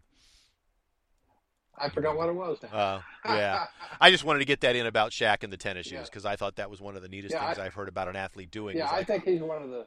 My shoes are going to be affordable. Smart, yeah, smartest guys uh, that have been in sports. Too too often, uh, those guys just yeah. kind of. I don't know. Yeah. Well, it was amazing when he was paired with Kobe on a team because Kobe was similar, totally different personality, totally different. Yeah you know. And in fact, you knew it was going to be like oil and water because Kobe was like, "I'm going to outwork everybody. I'm going to outtrain everybody. I'm going to be the best at what I do." And Shaq was, "I'm going to be really, really good. I'm going to be historically good, but I'm going to have a good time. And if I'm not having a good time, I'm not doing this." And and so you know, Shaq was having a good time, and I think that irritated Kobe because Kobe thought that he could work harder. And you know, I'm glad they sort of made amends before Kobe died. Yeah. But, uh, uh, um, you know, yeah. What a shock that was. Pretty magical. You know, pairing. I don't. I, I guess that's been more than a year ago because I didn't hear that him mentioned in the year-end things. I forgot when it happened, but not that. Doesn't seem like it was that long ago. I'm pretty sure it was like February of 2020. It was like right before COVID hit, wasn't it? It was January well, of 2020, January 26th. I just looked it up. But but you know they do these year-end things where they talk about people gone, and I don't right. recall him being but, mentioned. But that would be 2020. It would have been last year, not this year, not 2021. Oh, 2020. Right. Oh, so I got it, you. Yeah, it, it was last. So the You're 20 right. the 26th of this year will be the two-year anniversary of his passing. Yeah. Okay. Yeah. Yeah. For, 41 years old. Yeah. Yeah, that whole thing was such a shock, just so unexpected. Yeah, just yeah. You know. It's it's been a terrible year all around for people dying. I mean, a pandemic yeah. and all, and and then these yeah. dang hurricanes and yeah, I don't know, and and just uh, in my parish, my own close knit friends. Uh-huh. Uh, people that have, have gone on the the uh, I, have lost every, somebody out of every group that I'm part of. The yeah. Knights of Columbus, the pilgrimage groups that I went to Fatima, the Holy Land, and those kind of things. Right. You know, some somebody, um, and they weren't all older than me either. One of right. the guys was a retired policeman from, mm-hmm. well, I shouldn't say retired, a former policeman from New York City. Yeah, and I remember gave, one of the guys loved, was my age. Yeah, most young uh, loved guy in the parish. The place, the funeral home was, or we have yeah. a big church, and the yeah. church was just absolutely full. And the interesting thing is, is that because I have a scooter, because I can't walk, I, I was paired up with a, another fellow who was uh, about my age, uh, that was in a wheelchair. And right. lo and behold, after we after we buried uh, uh the young guy, the next week we buried the other fellow that that uh, was in the wheelchair. Was my wheel? Yeah, was in the wheelchair with me. Yeah. So it, and it just keeps going on and on and on. Um, yep. People dying, you know. Yeah. And, and I was looking at. COVID. There was it's a uh, COVID either, you know. Yeah, there was a story in Apple News that I was reading the other day, and it was one of those year in retrospective, sort of like who we lost this year, you know, and it showed a picture of each one of them, and then like a brief paragraph about who they were and what their big accomplishment yeah. was, and you know, and I knew a lot of them. There were some that I didn't know, but um, uh, I sat for probably, you know, kind of partially watching television. I tend to kind of read while I watch television most of the time, and uh, yeah. um, and I, uh, you know, I'm flipping through it, flipping through it, flipping through it, flipping through it, flipping through it, flipping through it. Uh, I finally just like put my phone down. I never got to the end of the list because there was just so many people, you know. And there was, you know, there was probably, uh, uh, I would say, probably every five or six persons, maybe every ten persons, was somebody who died yeah. of COVID. But but uh, most of them weren't. You know, most of them were, uh, you know, accidental deaths, car accident, uh, cancer. There was a lot of cancer, a lot of cancer deaths yeah. still.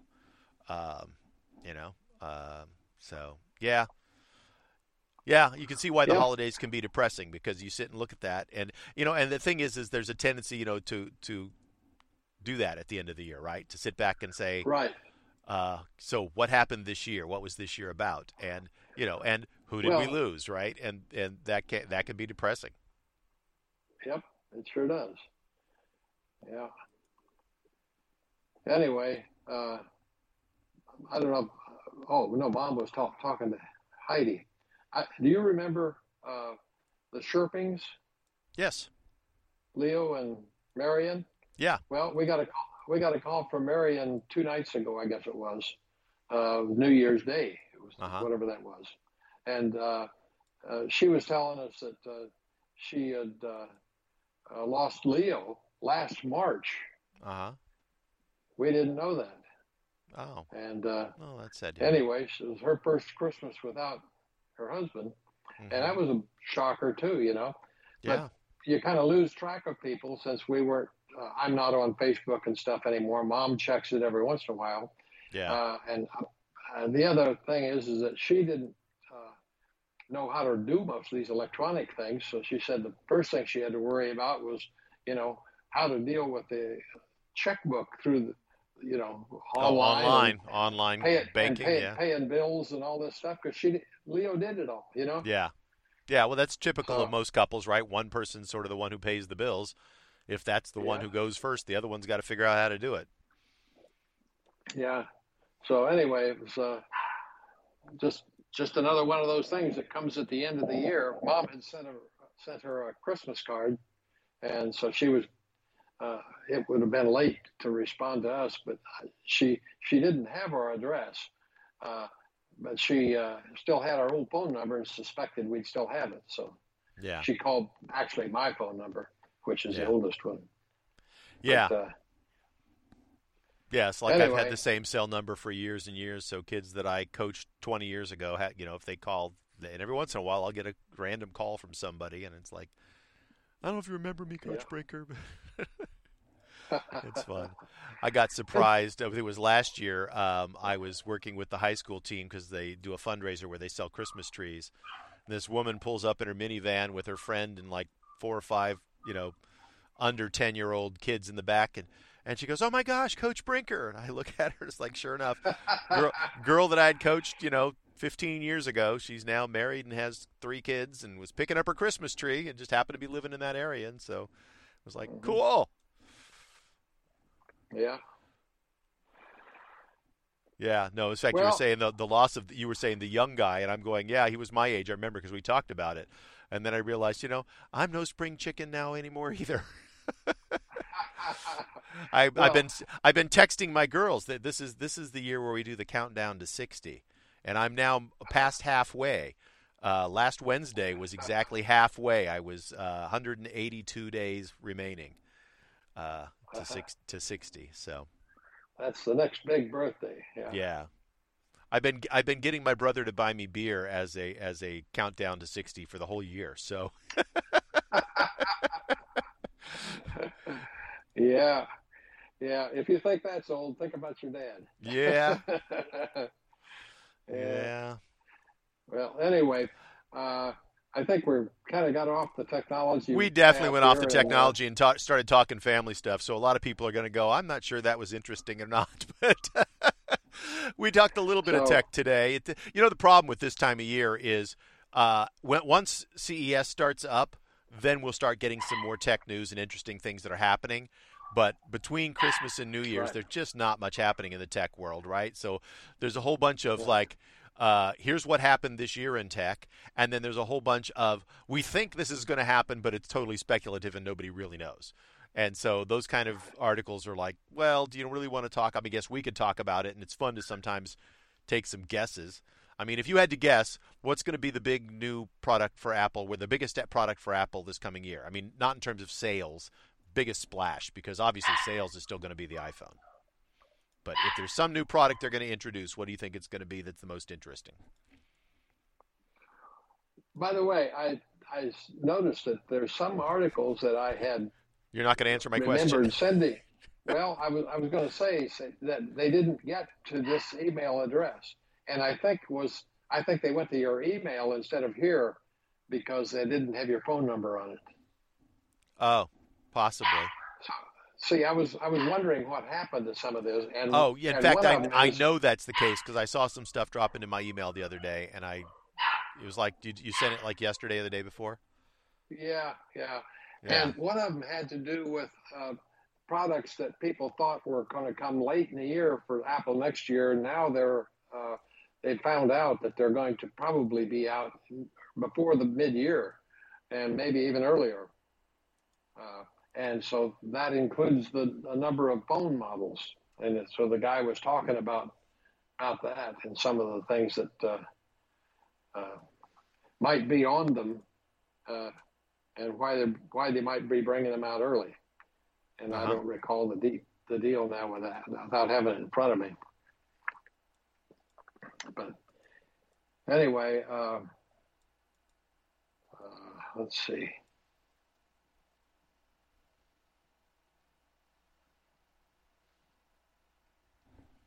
So anyway, um, yeah, I was just going to see if you you know the, if you had um, uh, yeah I don't know where those other articles are, but we've been going for an hour and a half at this point, so uh, yeah.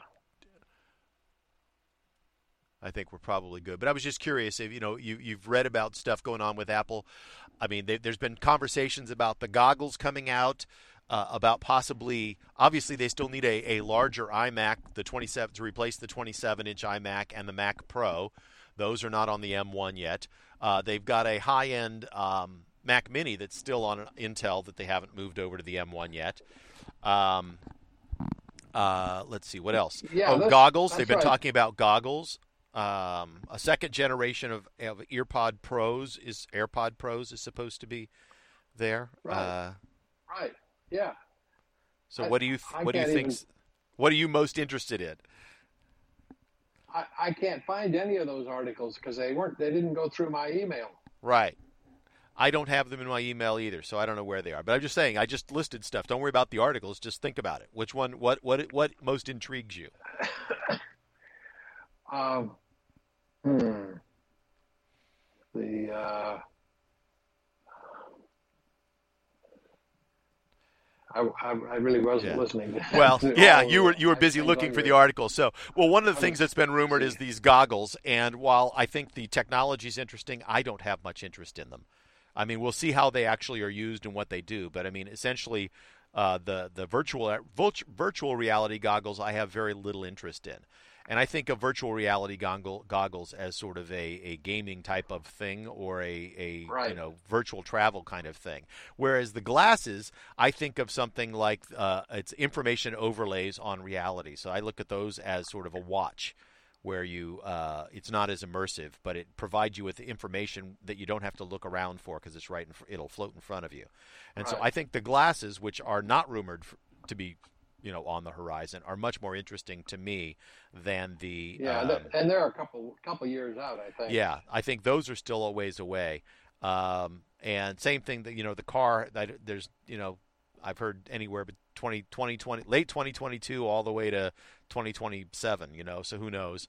Um, I'm probably not that interested in a car because I don't think I can afford what Apple's going to want to charge for a car.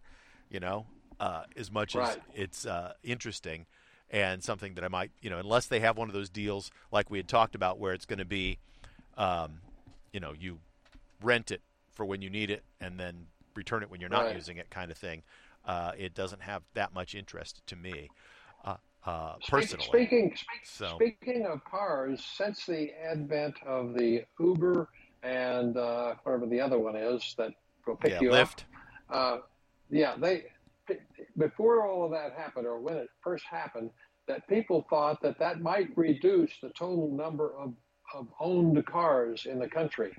Uh, well, it turns out that in fact it stimulated buying more cars. People were buying new cars in order to justify and and, and writing them off as business expenses.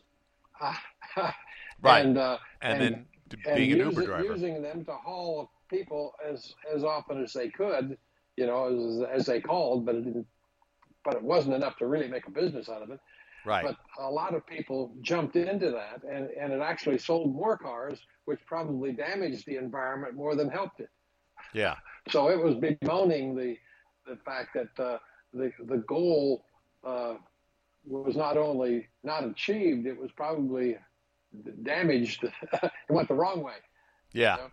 It's- And you never know when you introduce new technology, just what you know how it's going to come out.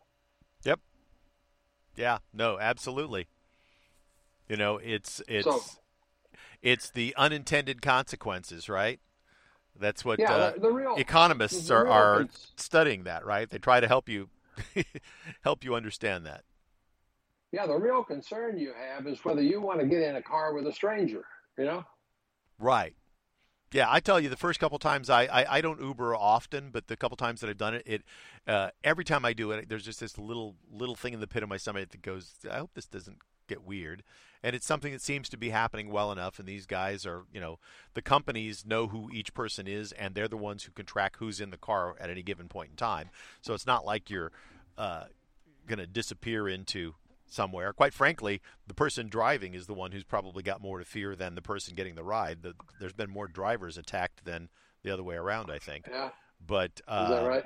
yeah, but either way, you know, it's it's, it's a little nerve wracking. It's it's it's sort of like um, uh, systemic hitchhiking, right? it's it's Yeah. it's kind of like that. It's it's weird. And, oh, and the other thing in that article is it seems to have hurt the bus business in some some some cities. Mm-hmm. You know, if you could take a car, people thought, oh, that would be better than a dang bus, right? Yeah. For no, for very little difference in cost. I don't, I don't know how much difference, but uh, of course, buses never picked you up at your home either. Right. But if you, but if you live close enough to the to the bus, why you might still call a car. See. Yeah. Yeah. Well, I've used it a couple times where, like, I've taken a car or taken a uh, uh, my car in to get worked on or something, and then Ubered home. Um, yeah. You know, it's it's you know it, it it's it has its place and and it's and it's handy and it works better than um, than you know a cab. I mean, it's no more safe or less safe than taking a cab. I think probably. You know, in fact, a lot yeah. of the guys that are doing Uber were cab drivers. Yeah. You know, um, I don't know. I don't know but, the statistics on it, so I'm just saying this is sort of my gut feeling. There's no no no uh, like legitimacy to anything I've said here that I can like go back and know, prove. I, I have thought about it for myself though. I said, you know, uh, as I get to where I can't drive anymore, would I really take those things? And and I'm not sure if I would. I'd probably uh, where it's possible, have somebody actually deliver what I want to my home and not even go out. Yeah. You know, I mean, because because that became a a, a thing that's continued, even though uh, COVID maybe has settled out a little bit. Uh, but there's still home delivery. Although I've I've just uh, decided that I like to go out and pick up the groceries at least I go on yeah. parking in the parking lot. You know? Yeah, and then they bring it out. I think that's really become a kind of a new model. I, a lot of people have gone to that for a very variety of things. Um, I've used yeah. it picking up stuff at Home Depot several times, and I've looked inside. You know, I go into. I I literally went into the store one time to get something, looked at the line to check out, turned around, walked back out to my car, and ordered it. And and then came came back later because it takes them a little while to go get it. and I didn't want to wait, but I came back a little bit later yeah. and just said, "Okay, I'm here." And they brought it out to my car, and I drove away. And I was like, "That was so much easier." and I think you're going to see more yeah. and more places do that. I wonder if we're going to see stores start to do things sort of like, um, remember the Best store where they had a showroom and you'd walk around and then you'd fill out on a piece of paper the item number and what, how many you wanted, yeah. And you handed it to somebody right. and they stuck it up in a little air tube and then somebody upstairs would put it on a conveyor belt and it would drop down by the cash register and you'd pay for it and leave. And it was like a they were like a home store. They had lamps and lighting and, and things like that. Yeah, the idea was just a showroom, and then there was a. Then the other stuff just came automatically out of the uh, right storage area. Yeah, and I can see them going to something like that. You know, where where they do it, and and then instead of you know you waiting in the store for it to drop down, or them you know paying for it there, that you've already paid for it in your app, and they just walk it out to your car from from there. You know, um, well, you know, well, they don't I even hope, need the showroom anymore. I, I hope that uh, that they improve the just the digital uh, online shopping. Uh-huh. I mean, t- to me, if 3D makes that better, then fine. Uh, I don't know that it will, but whatever. Uh, uh-huh. I wish there'd, there'd, be a standard model for it, as like a cash register is always at the front of the store. You, there's certain things that made it easy, right. and because it was the same. But you go to every different store here, they all have their own front end to learn. Yeah. You know, that that's different. I mean, at least amongst the grocery stores, and we have five of them within, you know, less than a mile from my place. So I get to see all the differences, and uh, some of them are horrid, and others, none of them are good, in my opinion. For what? Uh, online shopping. Really? Uh, the best one is the one that keeps my previous orders so, so that I, I, can shop by starting with what I have previously ordered and then say I want you know two or three more of these or two or three more of these. Amazon. But there's still but there's still ro- uh, annoyances there. Uh, I don't have an Amazon store close to me. Oh no, I'm talking about just Amazon. They bring it to your house. oh, if I were having it delivered, yeah. Yeah. Yeah, there aren't. Sure I don't they... know that there are Amazon stores. Although, quite frankly, there's a whole bunch of places now that have Amazon lockers, In fact, uh, I was traveling. I think I started the show saying I was traveling, uh, you know, down the Highway Five. I, a lot of gas stations have Amazon lockers in them, so you can order something, and they'll just put it in a locker, and then when it's there, they'll send you the pin code. You drive over and go beep boop beep, and open the locker and pick up your thing.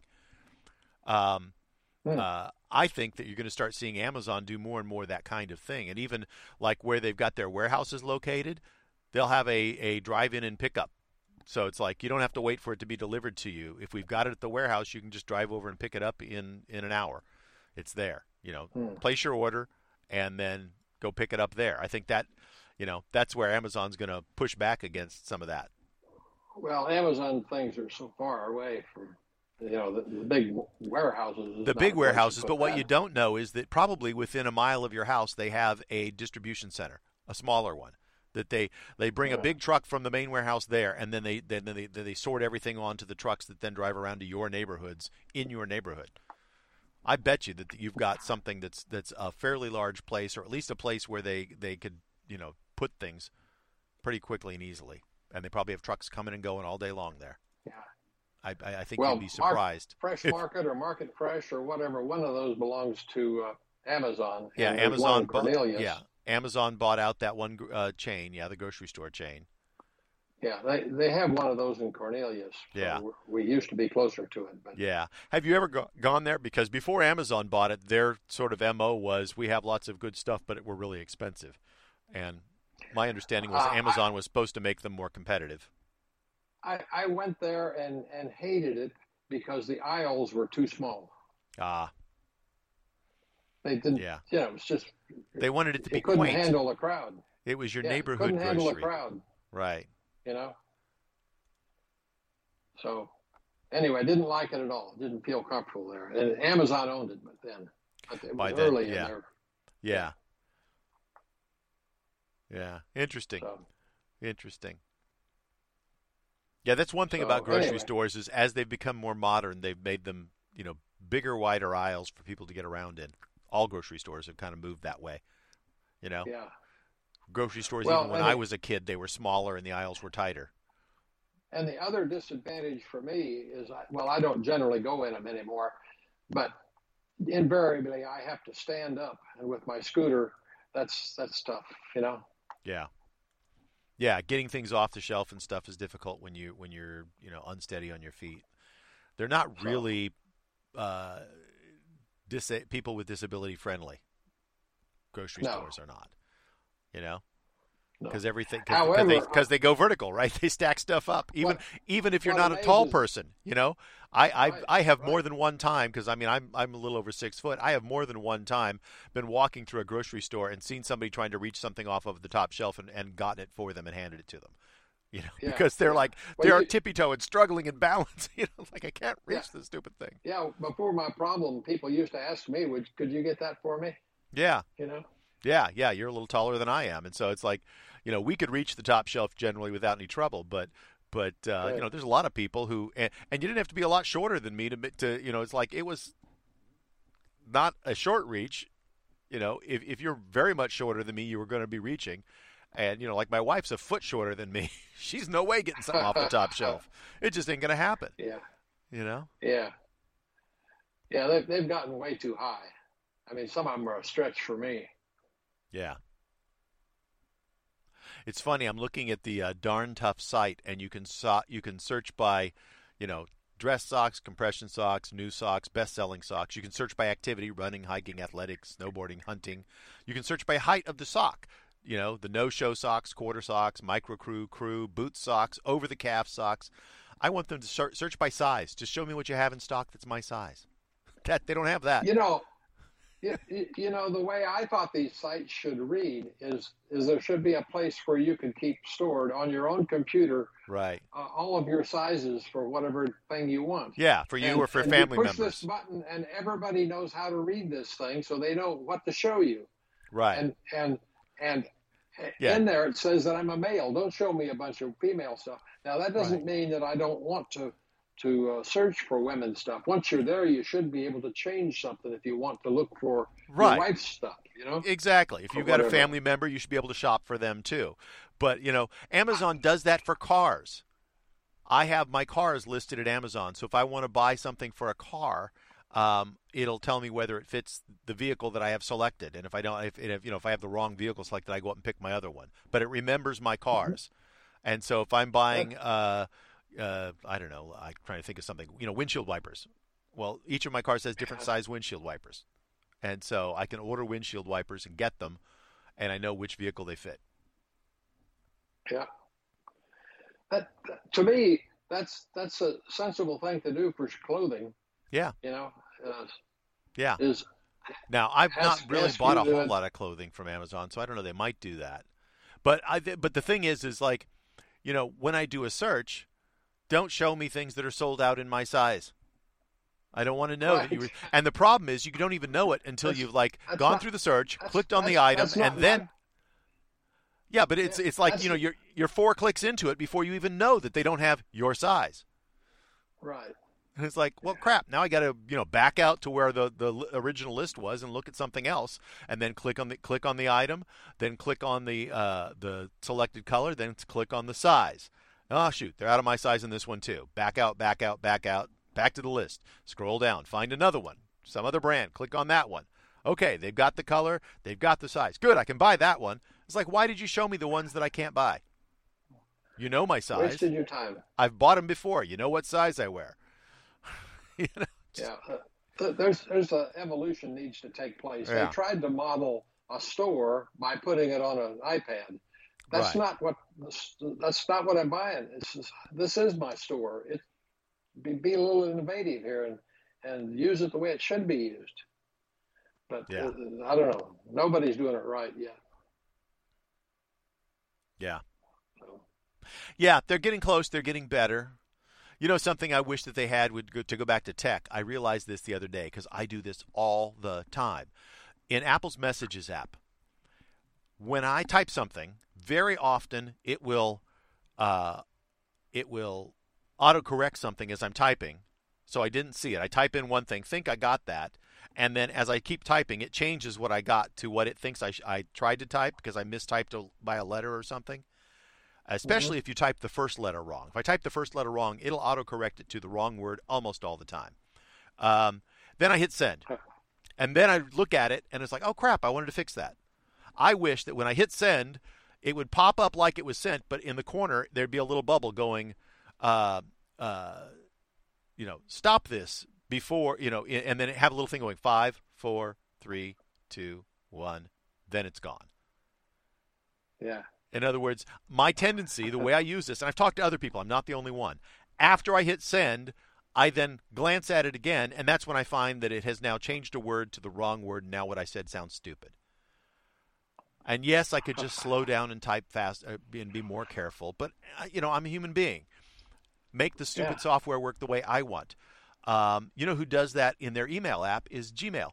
If you go to Gmail and you hit send on an email, it'll a little thing pops up on the left and says, uh, you know, uh, unsend, and it stays there for about five seconds. So you can suck it back if after you hit send you see something that like, oh shoot, I didn't want to go then yet, or if you accidentally hit send. You know? I, I saw where where somebody in the social media business, and I don't, don't know who they were, uh, has built a system like that so that you can unsend. Yeah. And what it amounts to is they didn't send it yet. Right. You know. Yeah, they just they're just delay. holding it. They're just holding yeah. it. You know, and what they, in my mind, what they should do on on iMessage is what I would love to see is I can set that anywhere from zero to ten seconds. So if I don't want to use it, I just the, and the default is zero. So you hit send and it goes. Yeah. But but so nothing changes in the way it works right now for anybody. But for somebody who wants to, you can set it somewhere between five and ten seconds because we all react slightly if you, differently. If, if, every time you sent something that you had to wait ten seconds, you you uh, might feel up get you know like they're wasting your time. No, because the person the person at the other end doesn't know. I mean, half the time when you send a text or a message, it takes them 10 to 15 seconds to get it anyway. So you don't know how long it's yeah. taking or exactly when the person hit the button. 10 seconds is not going to change anything other than give me a check a, a, chance to look and see, you know, oh shoot, that changed um, you know, apple to to to crap. And so, you know, I had a crap for lunch instead of I had an apple for lunch. Um, yeah. You know, those are different meanings. you know, that's significant. um, I didn't have a crepe for lunch. I had an apple. Um, you know, yeah. and and if you if you type the first letter wrong, very often, I mean, it almost always gets it wrong. If you type the first letter right, then it, its guesses get much oh, yeah. better. But if you type the first letter of a word wrong, then it just throws off the auto replace completely.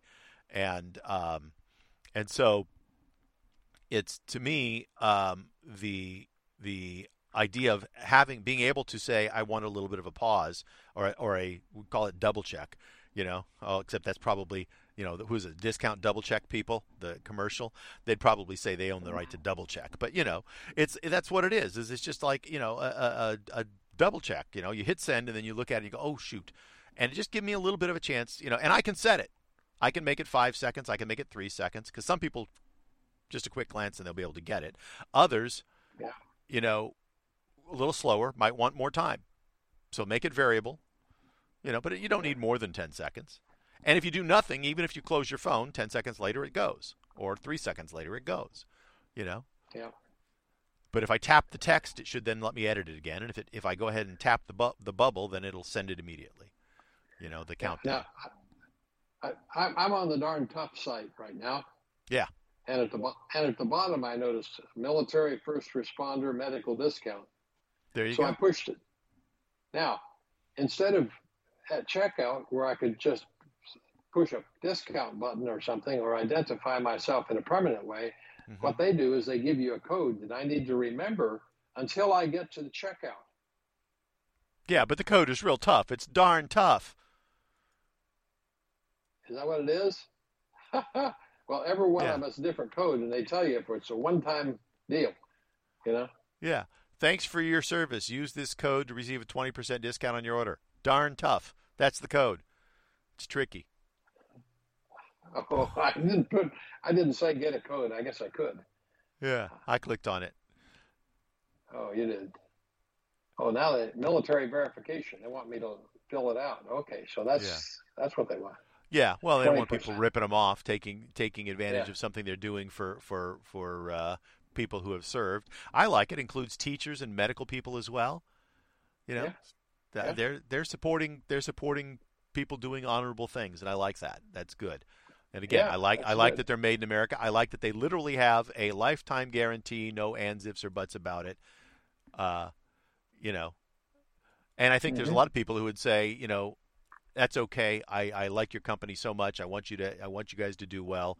When my socks eventually do wear out, um, I'll just buy a new pair. I, I, bet there's people who do that. You sure.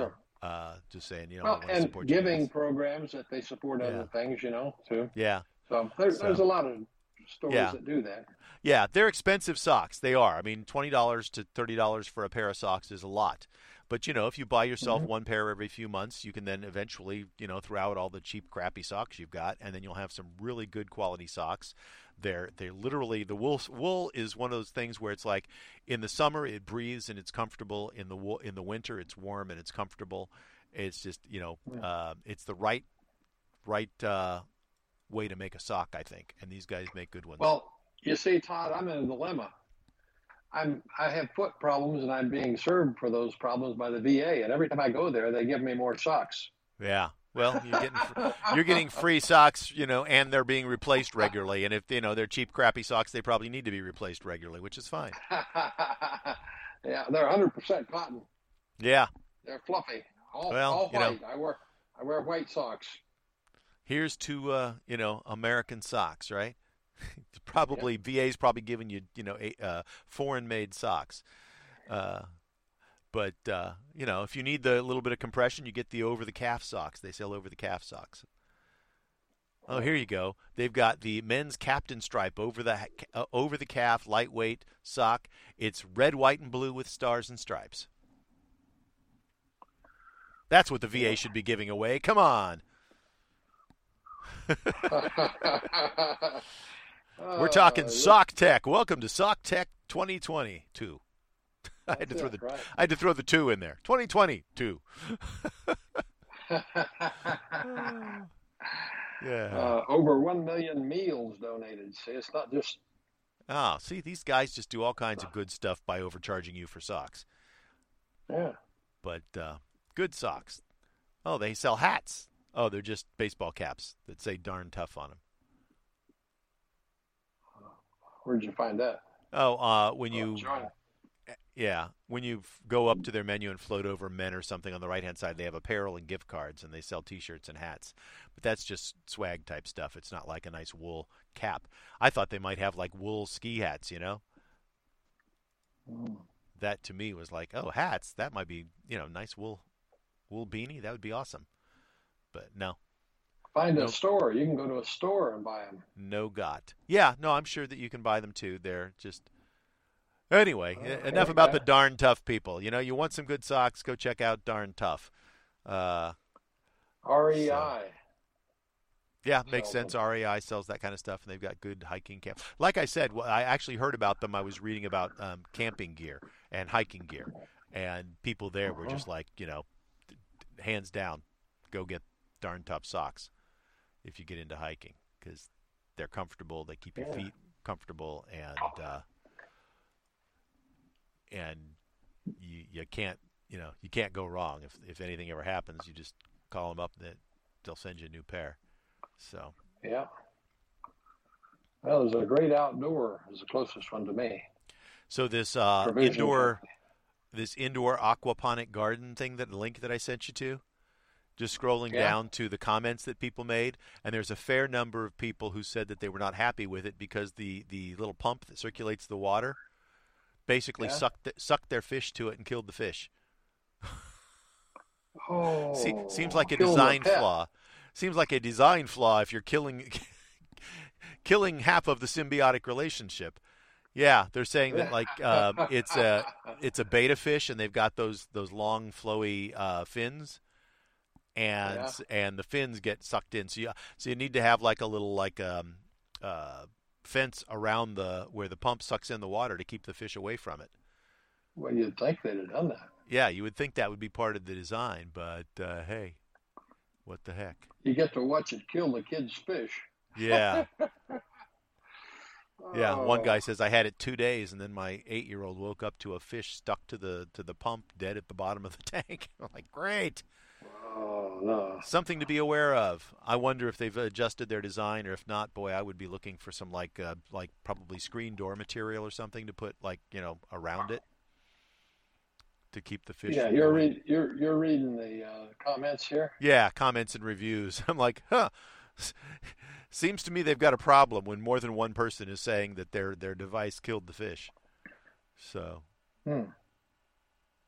Why Although one so person- cloudy all the time. one person had a rebuttal saying that um, nine times out of ten you had a sick fish to begin with, and they said, you know, clean your tank and then get a new fish, and you're probably going to be fine. So Yeah. you know, and a whole bunch of people gave it five stars too. So I wonder how much they got paid. I I'm teasing, you know. Although that's been a problem on Amazon. Talk about tech problems, you know. It's like people say check Yeah. the, the reviews, but but uh, and they're getting much better. Some of the reviews used to be real obvious. You could read like there'd be ten reviews in a row where they were clearly typing off the same script and just changed the names, you know. Uh, Yeah. Yeah. now they're getting much better at faking stuff, and I have no idea that they're. You know, I, I have no reason to believe these guys have fake reviews. I mean, there's 1,200 reviews on this thing, and it's still four and a half stars, so that's pretty good. Uh, when you get, you know, you know, if you had 100 reviews, I might question that, or 50 reviews, but you know, when you're talking close to 1,300 reviews, um, it's like okay, there's probably reason. Yeah, right below the one you read, it says nitrogen cycle never starts and fish will die. Huh. Huh. Got to get them plants a going, huh? I'm sure, like anything else, it's not brainless. You got to spend a little time to uh, to manage your garden and your Hmm. fish, right? So, well, you think we're done? I think maybe we are. We've gone over two hours. This is literally our longest show ever. Of course, there was a huge segue into stuff going on with our family that had nothing to do with tech, but Yeah, we kind of forgot about it. We were just having a good time. Yeah, well, it was. It's it like we said. It's kind of the season of little tech. But I'm betting that between now and next week, as CES kicks off, uh, assuming that it doesn't all shut down in a giant a giant uh, COVID outbreak, we'll um, uh, we'll have something to talk about. So Be interesting to see what Yeah. the trends are and sort of what the hot new technology is that pops up. Um, so time will Yeah, tell. people are always thinking, and Yeah. inventing and stuff. I remember I saw my first thumb drive ever at I think it was Comdex. It wasn't CES, but first time they were coming out it was two hundred and fifty dollars, and I think it had um, like thirty two k of memory. Didn't even have a megabyte of memory on it. But I looked I looked at it and it was like that's the coolest thing ever. It was about the same size as a floppy disk, as a, so it was probably seven hundred k. It was less than a megabyte. Seven twenty. I think it was the same as a seven twenty floppy disk, uh, or maybe That was even back. always a that was, that was always just a fascinating time. You know, if there was an excuse to spend some time together and Yeah. you know not just go to the show, but go go out and eat and Mm-hmm. whatever. Yeah, no, it was a fun experience, and it's a it's an interesting city to go visit because, like you said, always lots of food and stuff. And we usually did a little bit both sides of that. We we get the uh, the dollar hot dog and beer, and then we would also go to like a nicer place to sit down. Well, Uh, tell me, I forgot now. What what was that place that you we used to always go eat at that we had to go? Oh, uh, it was Memphis Barbecue, and they are they're out of business. they Memphis shut down. Barbecue. That's what it was. They are no Gosh, longer with us. They have closed They, their they doors. closed up, huh? Yep, Huh. COVID killed him. COVID killed him. Now, Mike Mills. Oh, in fact, I've got news for that. The guy who founded the place was Mike Mills. He was the championship barbecuer, right? Um, And he uh, moved to Ohio, and he had a partner that was running Memphis Barbecue.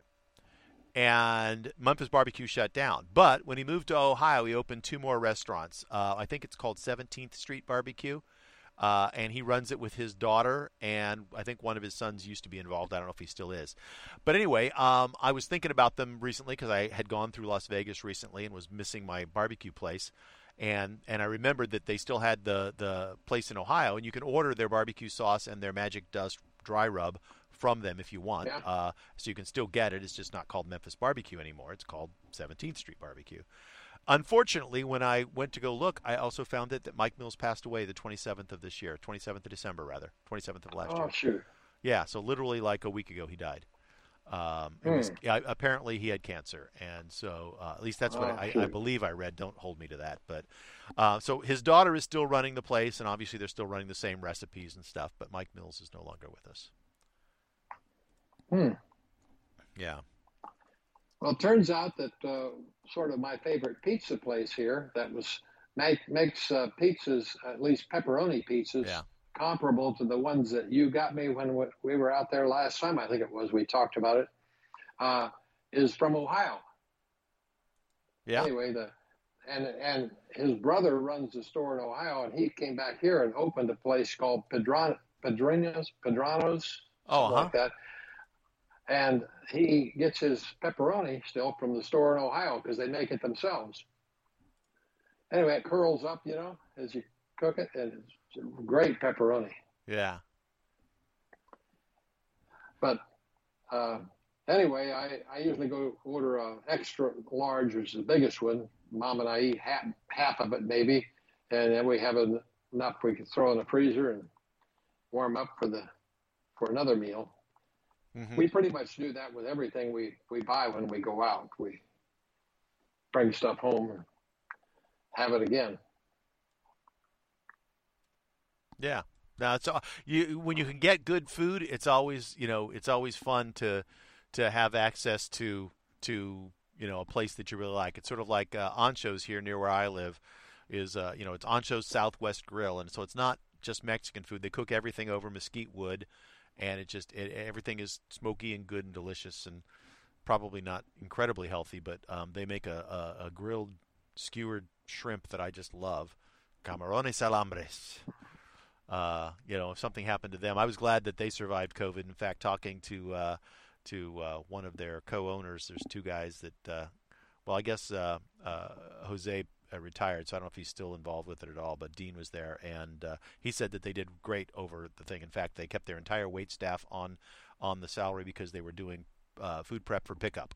And so they, their business for people calling them and picking up food to take home, and I know we did Yeah. it several times because I didn't want to see him go away. So you know, we would like say, well, let's let's make sure we go to Ancho's at least once once a month to make sure that they're still getting business. And you know, I mean, once a month isn't going to help, but if everybody does that, that'd be fine. And obviously they were, so they're still here. So yeah, it says oh, he died. Uh, he died on the 29th, not the 27th. Mike Mills, and it was a non-COVID related health issue, is what they they said. Um, and huh. so, uh, but his his daughter, his daughter Amy, is still doing it. Seventh Street, Seventeenth Street Barbecue uh, is. Uh, let's see, where are they located? Uh, probably on Seventeenth Street somewhere.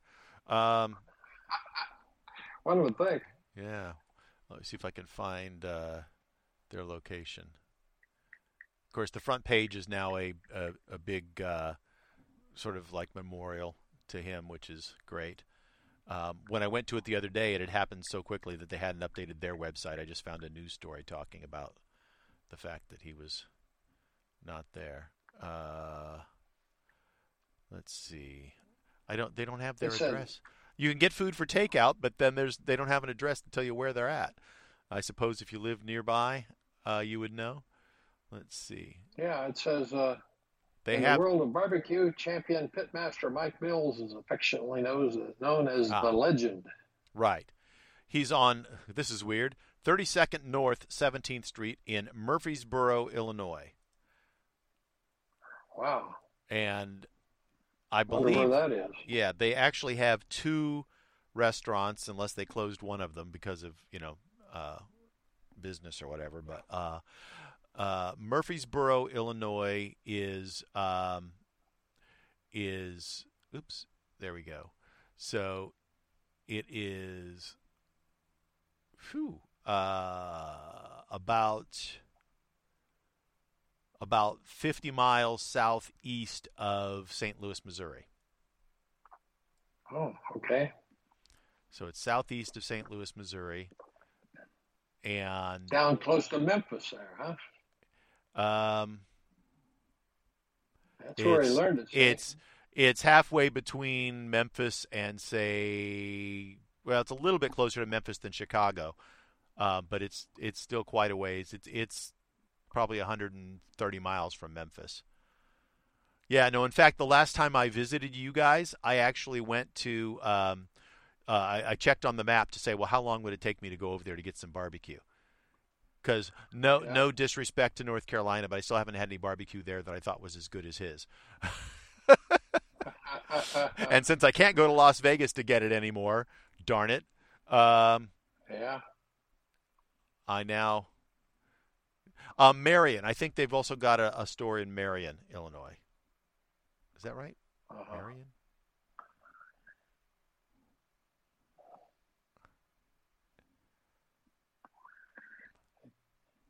Got a picture of him in this one. This article. Looked like a nice guy. Yeah. Yeah, no, I mean I have no idea how what he was like personally, but boy, I, I loved his the, the product of his work was uh, yeah. pretty phenomenal barbecue. It says, I, I, I just moved this page and up pops a menu and it says place an online order. Order from Marion or order from Murphysboro. Right. Okay. So Marion, I was right. Uh, so yeah. uh, so there's do, two two locations, and they, if I ordered from either one of them, it'd probably take a little longer to get here. Huh? I suspect you have to come pick it up. I suspect. Yeah. Yeah. Yeah. Whoops! One of my AirPods just died. Yeah. The other one's ten percent. And Marion so is a I'm little say bit. Goodbye. Okay. Well, I was going to say Marion, Illinois, from from uh, from Charlotte. Let's see from Charlotte, North Carolina to Marion uh, is, let's see, it's nine hour drive. That's a bit far. Yeah. It's, it's, it's 600 miles. Yep. 600 miles from your house to some really, really especially, good barbecue. Especially since, especially since I have City Barbecue, which is less than a mile. right. mile from me. Right. But and, and, and as I said, I've been. It smells to, the same when I walk in the door. I have been to City Barbecue. It is good. It is not as good as his. I'm sorry, but it yeah. is it was good. But is his so much better that I'm willing to drive nine hours and 600 miles? Nope. nope, not going to do it. Not driving nine yeah, hours. I hope I hope the city barbecue stays around there because I still mom's yeah. not a real barbecue fan. I am, I, I and like I'm with you. A, There's that's the best one you got. That that one is that's the best one I've had since I since I've been traveling and visiting there, and I'm with you. They're good stuff, um, and I like a good barbecue. But uh, but he's still uh, the, the best barbecue I've ever had was at at Memphis Championship Barbecue, and 17th Street Barbecue is the same stuff because that's the same guy, and uh, yeah. So if I'm ever somewhere in the vicinity of you know Southern Illinois. Uh, or the surrounding area, I would probably say it's worth you know an hour or two to sidetrack out of the way to visit and have that barbecue. But mm-hmm. odds of that are slim, and at least I can't think of a reason I would be over there. You know, uh, I mean, I guess if I was in St. Louis and it's an hour away, I might, you know, if I was visiting somebody in St. Louis, but I don't know of anybody that I even know in St. Louis. So, um, you know, did you have a sister yeah. that lives outside of St. Louis somewhere? Mm, uh, no. I thought Gene and Pete oh, lived she, in St. She lives well. She used to live just uh, north of Kansas City. Ah, she's Kansas now City. down in Springfield, Springfield, which is uh, south central. She's not too far from uh, uh, what's that place that, that, people go to in Missouri for entertainment? Uh, Branson. Anyway, Branson. It's a, Branson. Yeah, that's just south of them. Yeah, so she's she's quite a ways away. Yeah. Nowhere near so. barbecue. So that, the point being, there's no reason for me to ever be in that part of the country right now, other than barbecue, and that's a long, long drive to get to barbecue. There's lots of good barbecue between here and there. Um, there's a really yeah. good barbecue place uh, that's also a brew pub up in uh, Sacramento that I've been to with uh, my daughter. That was really, really yummy. So Hmm. So lots of good barbecue to be had. I say they're all a little different. Enjoy them all. Enjoy the barbecue. So yes, indeed. Well, all right. Time to go. Your your day. your ears are dead, and and it's time to move on. So um, yeah. have a great time, everybody. We'll be back again next week uh, after having taken last week off for the New Year's holiday. Um, so hopefully we'll have some stuff to talk about in terms of technology next week. If you enjoy this or you enjoy just hearing us ramble on, we do it in other formats too, or at least I do. Uh, Two for Brew and uh, Two Minute Tech are podcasts that are available on the Shack Out Bat Network. You can get them on Spotify and your favorite podcast player anywhere. We hope that you listen in. Thank you so much for joining us. Goodbye. Bye bye.